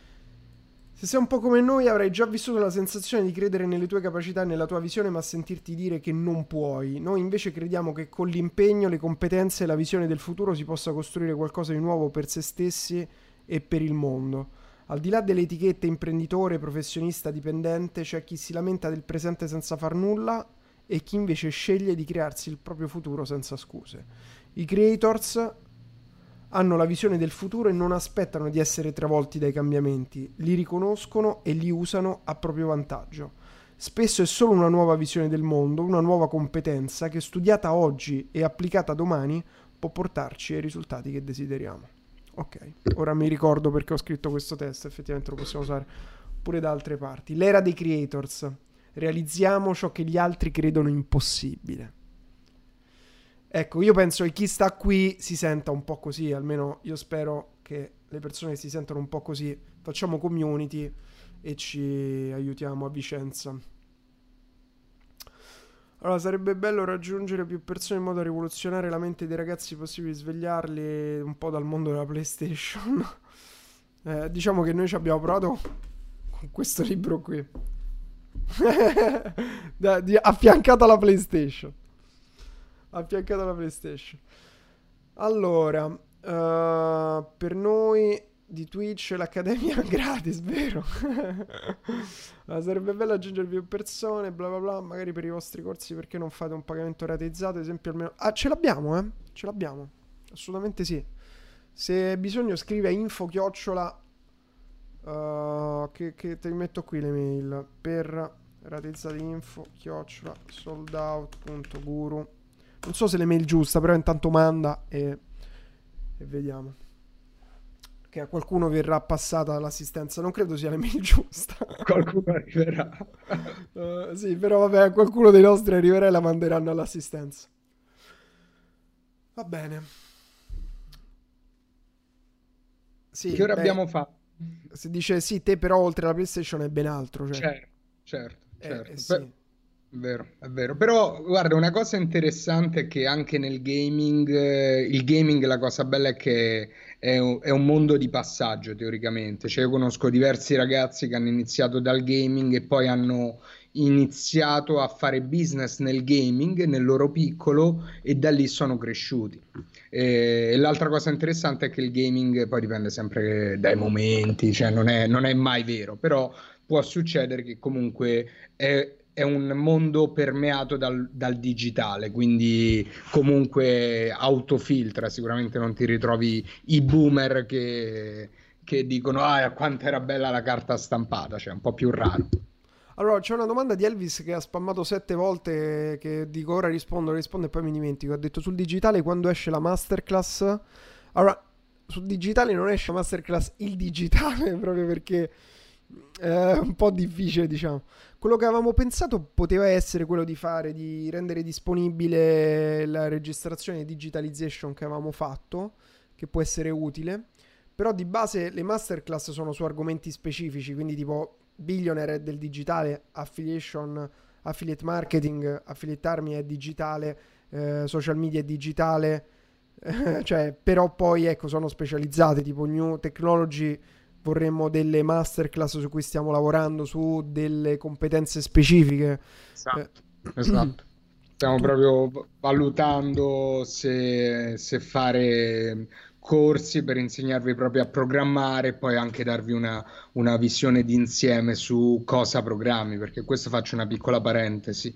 Uno dei drammi più grandi che ho visto in, questo, in questi due anni in cui sto facendo hiring e eh, stiamo, diciamo, sto veramente fino al collo nel mondo della tecnologia, sono persone che hanno appeso l'asino dove voleva il padrone, nel senso che magari lavorano per un'azienda che usa tecnologie vecchie, loro magari sono anche ragazzi in gamba, ma per lavoro non gli è mai capitato di usare magari quel linguaggio nuovo, quella tecnologia nuova e quello è uno dei, dei drammi più grandi perché chiaramente non, se, se, utilizzi un linguaggio vecchio, se utilizzi dei framework vecchi, se non sei aggiornato è chiaro che rimani, rimani, diciamo, rimani indietro e non, è, è, quasi come non fare il programmatore, nel senso che è come, è come se fai ancora siti web su PHP. Allora, giusto per rispondere a queste domande, abbiamo diviso in questi tre indirizzi di specializzazione che sono performance marketing, che potremmo anche diciamo chiamare business digitale in realtà. Non lo so però diciamo ora sono, Sì. tut- sono masterclass sul performance marketing. Comprende le masterclass dedicate alla vendita di prodotti online e alla massimizzazione dei propri investimenti pubblicitari. Digital communication che chiedeva qui sopra qualcuno comprende le masterclass dedicate alla creazione e alla crescita di un pubblico su diversi social per brand o personal brand New Technology invece comprende le masterclass dedicate allo sviluppo e all'applicazione di software in grado di semplificare i processi aziendali e massimizzare i profitti. Sviluppo nuove tecnologie, diciamo. Uh, alcuni affiliate con i link che date non vanno. Cosa vuol dire alcuni affiliate con i link che date? Come affiliate? Non ho capito che cosa intendi. Performance marketing communication quando uscirà? Allora, performance marketing abbiamo già, per ora abbiamo due, due masterclass sulle performance marketing. Digital communication doveva uscire la masterclass sui social media, che in realtà è... Cioè, in realtà avevamo, abbiamo... Magari vi, vi faccio vedere in anteprima la... Vabbè, no, non ve la faccio vedere. Eh, doveva uscire questi giorni, ma col fatto del coronavirus abbiamo, diciamo, aspettato, stiamo aspettando, insomma, che ci siano tempi migliori. Sì, Eh. non, non- non volevamo pushare sulle vendite in un momento come questo, nel Sì, senso anche che perché comunque- comunque una masterclass in cui ha partecipato pure Facchinetti, quindi adesso stiamo organizzando con lui una serie di dirette in cui raccontiamo un po' più questo mondo, anche per aiutare anche chi non entra nella masterclass, un po' di contenuti per aiutare a utilizzare meglio i social media, a prescindere che uno diventi o meno uno, uno studente. Si possono organizzare lezioni private con voi. Dipende dal budget. Sì, quindi diciamo io consiglio di, di farvi le masterclass. Poi Sì. dopo le masterclass potete fare, potete prendere consulenze, cose eccetera. Però diciamo che tipo per, fa- per darvi un'idea, una masterclass ha eh, mh, oltre 40 video, 23 ore di lezione, cioè è tanta roba, tanta tanta tanta roba. Comunque, comunque Elvis, scrivi a Ah, ti rimetto il link. Info soldout.guru tue necessità ti faccio contattare da qualcuno e vediamo cosa hai bisogno. Ok io dico, siamo a 2 ore e 20 fra. Io posso pure andare avanti a parlare. Cioè io posso andare avanti a parlare però figurati Elvis figurati. Ehm, Vai, facciamo gli ultimi 8 minuti, arriviamo alle 9 tondi. No, se ci sono domande vado avanti, se no io con grande amore per la nostra community vi saluto, vi mando tanti baci e mi metto a leggere un libro. Rimandi il link della masterclass, di quale masterclass? Forse di affiliettarmi, diceva. Affiliettarmi.com, comunque affiliate-armi.com. Metto il link qui per tutti, un attimo. Ah, questo qui è il sito di, che è creators.academy, però non ti manda ancora, dato che non è ancora pubblico, ve lo mando a voi. Ehm, non è ancora pubblico e quindi non, non ci sono link attivi. Allora, da quando ho finito, mi stanno chiedendo del libro, che libri stai leggendo, quanto leggi. Io cerco di leggere un'oretta al giorno, però è da un paio di settimane che sto leggendo pochissimo perché mi sono fatto una maratona di lettura in cui ho letto, tipo leggevo due o tre ore al giorno, sono arrivato giorni che ho letto quattro ore al giorno e mi sono totalmente rotto i coglioni di leggere e quindi ripre- da ieri che ho ripreso a leggere, diciamo. Sì, io stavo leggendo mh, Bauman, che tra l'altro non, non l'ho ancora finito perché è lentissimo. E poi ti dico la verità, Gian, da quando abbiamo iniziato a fare dirette, sto leggendo di meno, nel senso che, visto che il resto del tempo lo dedico ad altro, praticamente si è sostituito quello slot. Eh, sì, sì. Eh, però sono contento perché effettivamente tanto di informazione ne, ne prendo tante lo stesso e anche ridare un po' indietro ci sta, è figo. No, ma poi boh, io sicuramente ora mi rimetto a leggere, poi vi dico cosa, cosa leggerò. Eh, gli ultimi libri che stavo leggendo ve lo dico. Stavo leggendo questo che non ho ancora finito, che sono ancora... Ho letto qualche altra pagina da quando ve l'avevo fatto vedere. Jordan Peterson, 12 regole per la vita, ve lo spammo di qua. Un po' pesantone, eh, però io adoro Jordan Peterson. E poi cosa sto leggendo? Mi apro la, l'app perché io ormai leggo sul telefono che così ce l'ho sempre con me. Mi sono letto questo qui, I pilastri della terra di Ken Follett, che è stata una roba pesantissima. Comunque potremmo, potremmo fare una di quelle... Come si chiamano quelle pagine che ti fa fare Amazon con libri che Ma consigli? no, non mi va, lo sai, ci ho pensato, non la vorrei fare. Mm. Ci sta. Perché preferisco farle un po' alla volta. Ah, tra l'altro guarda che altri libri mi ero comprato. Faccio vedere quelle robe che ho qui che stavo leggendo. Io stavo leggendo il libro rosso di Young, poi avevo preso pure la dittatura dei dati, quello che dicevi tu. E poi guarda quello di Biglino che non ho letto però. Grande. Io adesso me li volevo... Pre- ah, le- l'hai presi tu, me li volevo leggere. Eh, sì. Perché i, i video sono massacrati dal pubblico, cioè stavo vedendo piccola fo- off topic, stavo vedendo l'altro giorno un video e lui fa tutta questa spiegazione, a un certo punto si alza uno dal pubblico e gli dice io lo capisco quello che lei dice, perché ad esempio a me mi hanno rubato una vacca, però è successo alle sei e mezza di mattina e non lo posso raccontare in paese perché mi prendono per scemo. E quindi c'è proprio, gli ha fatto crollare tutto il discorso e lui all'invito che poverino non sapeva che dire. Comunque ora ragazzi diciamo che le letture di questo momento non, non so quanto vi possono essere utili perché sto leggendo di filosofia, sto leggendo di biologia, sto leggendo, cioè vi faccio vedere robe che ho qui, cioè arcipelago, arcipelago Gulag, oppure le tentazioni la tentazione di esistere di Choran. Ehm, Sì, non sono business friendly, Mm, ecco. Finzioni di Borges, Lezioni americane di Calvino, Maps of Meaning di Peterson, I fratelli Karamazov che ha consigliato Peterson che non ho ancora aperto di Dostoevsky, e un po' di roba su Gurdjieff, cioè Galimberti, Pirandello. Mi sono letto di Pirandello, mi sono riletto ultimamente Uno, Nessuno e Centomila. Bello, molto bello. Anche Quindi- il Fumato Pascal è mm, bello bello. Comunque, consiglio di leggere questo. Vediamo se sono robe belle di qui. Consiglio un libro eh, di business interessante.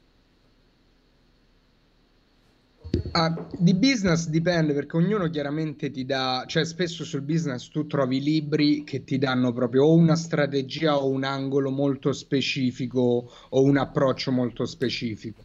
Eh, sul, proprio su avere un'idea del business a livello di struttura, eh, che cos'è questo? Questo è un libro sulla pubblicità che si chiama Apu, che è la prima pubblicità mai stata fatta dalla storia dell'uomo. Che se uno vuole avere un'idea del mondo della pubblicità, a parte le cazzate che sparano i formatori, secondo me deve almeno aver studiato, non letto, studiato un libro che spiega tutte le differenti tipologie di pubblicità. E si chiama APU Manuale di tecnica della comunicazione pubblicitaria di Marco Vecchia, italiano, e di un, penso di un libro di testo universitario e c'è la storia della pubblicità con gli esempi dalla prima pubblicità fatta alle pubblicità, cioè per dirvi, qui ho tutti, ehm, cioè per capire un po', perché sai, molti pure che fanno pubblicità non hanno idea di, di- di- del- delle cose che sono state fatte, della differenza tra la pubblicità e un'altra. Quindi per me è proprio un bel libro per avere un'idea di, di cosa uno sta facendo oggi, quello che è Certo. stato fatto una volta. Ti Questo dà qui ve- contesto proprio. Assolutamente sì, le differenze. ehm, tanta tanta roba. Qui dentro questo lo consiglio, è proprio da studiare questo libro. Sì, questo è un libro che mi sento di consigliare. Apu di Marco Vecchia. Non so chi sia questo Marco Vecchia. Credo sia un docente. È stato un copywriter, eh, poi insegna tecniche pubblicitarie all'Università Statale di Milano e allo Yulm. Ma lo devo, gli devo scrivere questo tizio. Quante pagine ha, madonna ragazzi, che domande che mi fate, che domande. 300 pagine. Sì, Io vogliono, mattoni vogliono leggo. far continuare la diretta, quella è la strategia. Ma io devo fare come ha fatto quella roba che mi hai fatto vedere di Matteo HS, che per continuare la diretta dovete almeno donare, perché Sì, qui la maratona, la per la maratona. patria qui stiamo facendo la diretta, non ho capito. Facebook Ads lo sconsigliate, quindi secondo... No, no, ma chi, chi sta sconsigliando Rendina, Luca, guardati i link che ti ho mandato prima. Eh, guardati i link che ti ho mandato prima su sul um, billionaire e sull'affiliate. Che, che sconsigliate? Facebook è fondamentale. Ma che ore sono? Oggi è sabato.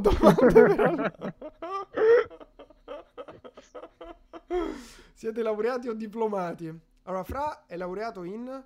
Io sono laureato con lode, no, non è vero. Io sono laureato in scienze della comunicazione. E io invece non sono laureato, però insegno all'università, sono professore. Ho fatto direttamente il salto a professore. Va bene. Eh, ok, io direi fra che ci siamo. siamo uno, 28, dai, un minuto, 28 e 45 secondi. Un minuto così arriviamo a 2 ore e 30 e chiudo la diretta. Vai. Fate ultima domanda. Ultima domanda, non so se è una domanda troppo invadente, provo a fare lo stesso quanto guadagnate nei vari business. Eh. Un po', non quanto vorrei, ti dico la verità. Qu- è sempre poco. Io propongo di fare una raccolta fondi per... Co- ah, ma si sente male il mio microfono? No, lo cambio se si sente male, eh, ragazzi. Quando me lo io volete ti dire? Bene, io ti sento bene, Gian. Cioè, se si sente male il mio microfono lo cambio subito. Allora. Chiedono se in programma un evento in Bocconi, quando? allora mi sono saltati tutti, tutti gli eventi che avevo nelle università, in giro avevo degli eventi con team, con poste italiane, robe ovunque, è saltato tutto chiaramente. Il titolo... Ah, dai che arriva tre ore, no ragazzi, no, non oggi, non oggi si sente a tratti dal canale sinistro e destro. Lo sai che me l'aveva detto questa cosa? Perché è come in modalità stereo. Prova a cambiare questa cosa di metterlo ah, unico. Quindi, quindi sei tipo un beat, passi, passi. Tu, tu. Ciao! Così, si sente così. Adesso a sinistra, ora a destra. Ah, no, vabbè, raga, ma sono troppe domande. Stanno arrivando. Abbiamo detto di Abbiamo detto basta. Allora, se alzi la voce vicino al microfono, parte la cassa destra e sinistra. Sarete sempre splendidi grazie al tempo che ci regalate. Forse credo sia un problema di eliminazione del rumore. No, ragazzi, non lo. No, no basta. No, vabbè. Cioè, basta. Va bene, che ora abbiamo fatto? Dai, siamo arrivati alle 21 e 2. Ci siamo. Basta, ragazzi. Siete pazzi! Siete pazzi! Vi voglio bene. Ci vediamo domani alle 16.30. Mi raccomando, io spero che se siete qui siete tutti già iscritti al nostro super canale Telegram che si chiama Creators Feed. E guardate che bella che era oggi la, l'immagine, l'immagine della diretta di oggi. Era figa. Cioè, quanto era figa. Bellissima, bellissima, con Alec Monopoli, fighissimo. Bella.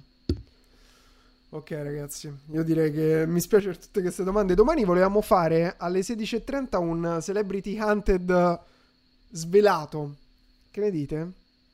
Esci il link Telegram. Ma basta che fate punto esclamativo Telegram, credo. Eccolo, vedi? Ora lo spammo pure su Facebook perché Facebook non ha i poteri magici che noi abbiamo su, su Twitch. Ancora mi fanno rosicare. Abbiamo, abbiamo, anche un editor in chat che ha segnato tutti gli errori, tutti, come si chiamano, i, gli errori di ortografia che ci stanno sul libro. Dove? Non lo vedo. Chi era? Chi era? Era... Ah, mandate un'email. Se ci... Ah, beh, ma tanto lì... Ma... Massi Lama. Un giorno vi racconto l'esperienza di scrivere un libro eh, di... Cioè, no, non c'erano errori gli errori, sai come sono venuti? Perché noi abbiamo l'editor, più c'era il correttore, più sta- ci sono stati altri esterni che hanno fatto la correzione bozze e dato che ci cambiavano delle frasi e le riassemblavano, facevano loro degli errori, noi dovevamo correggere gli errori che facevano loro e poi alla fine qualcosa è uscito, ma l'avrò letto 10.000 volte il libro. 10.000. C'è un corso specifico per la barba di Francesco. Vabbè, basta. sì, io... si chiama fai, fai, l'investigatore tre mesi e dormi tre ore a notte. e compra digitalization. Spam. Stonks. Ciao ragazzi, vi voglio Ciao bene. ragazzi, Non buona ce la serata. più, veramente. Non ce la stanno continuando a arrivare. Io- la- comunque funziona così. Tu devi dire, Fra, tu devi dire, Eh. non uscite di casa, la gente esce di casa. Non fate domande, la gente fa domande. Perfetto, perfetto. Pensavo che dopo i quattro anni la cosa finisse, però apparentemente no. No, no, io non- ovviamente non ho cenato. Ciao ragazzi, vi voglio bene. Ciao, ciao, ciao, ciao.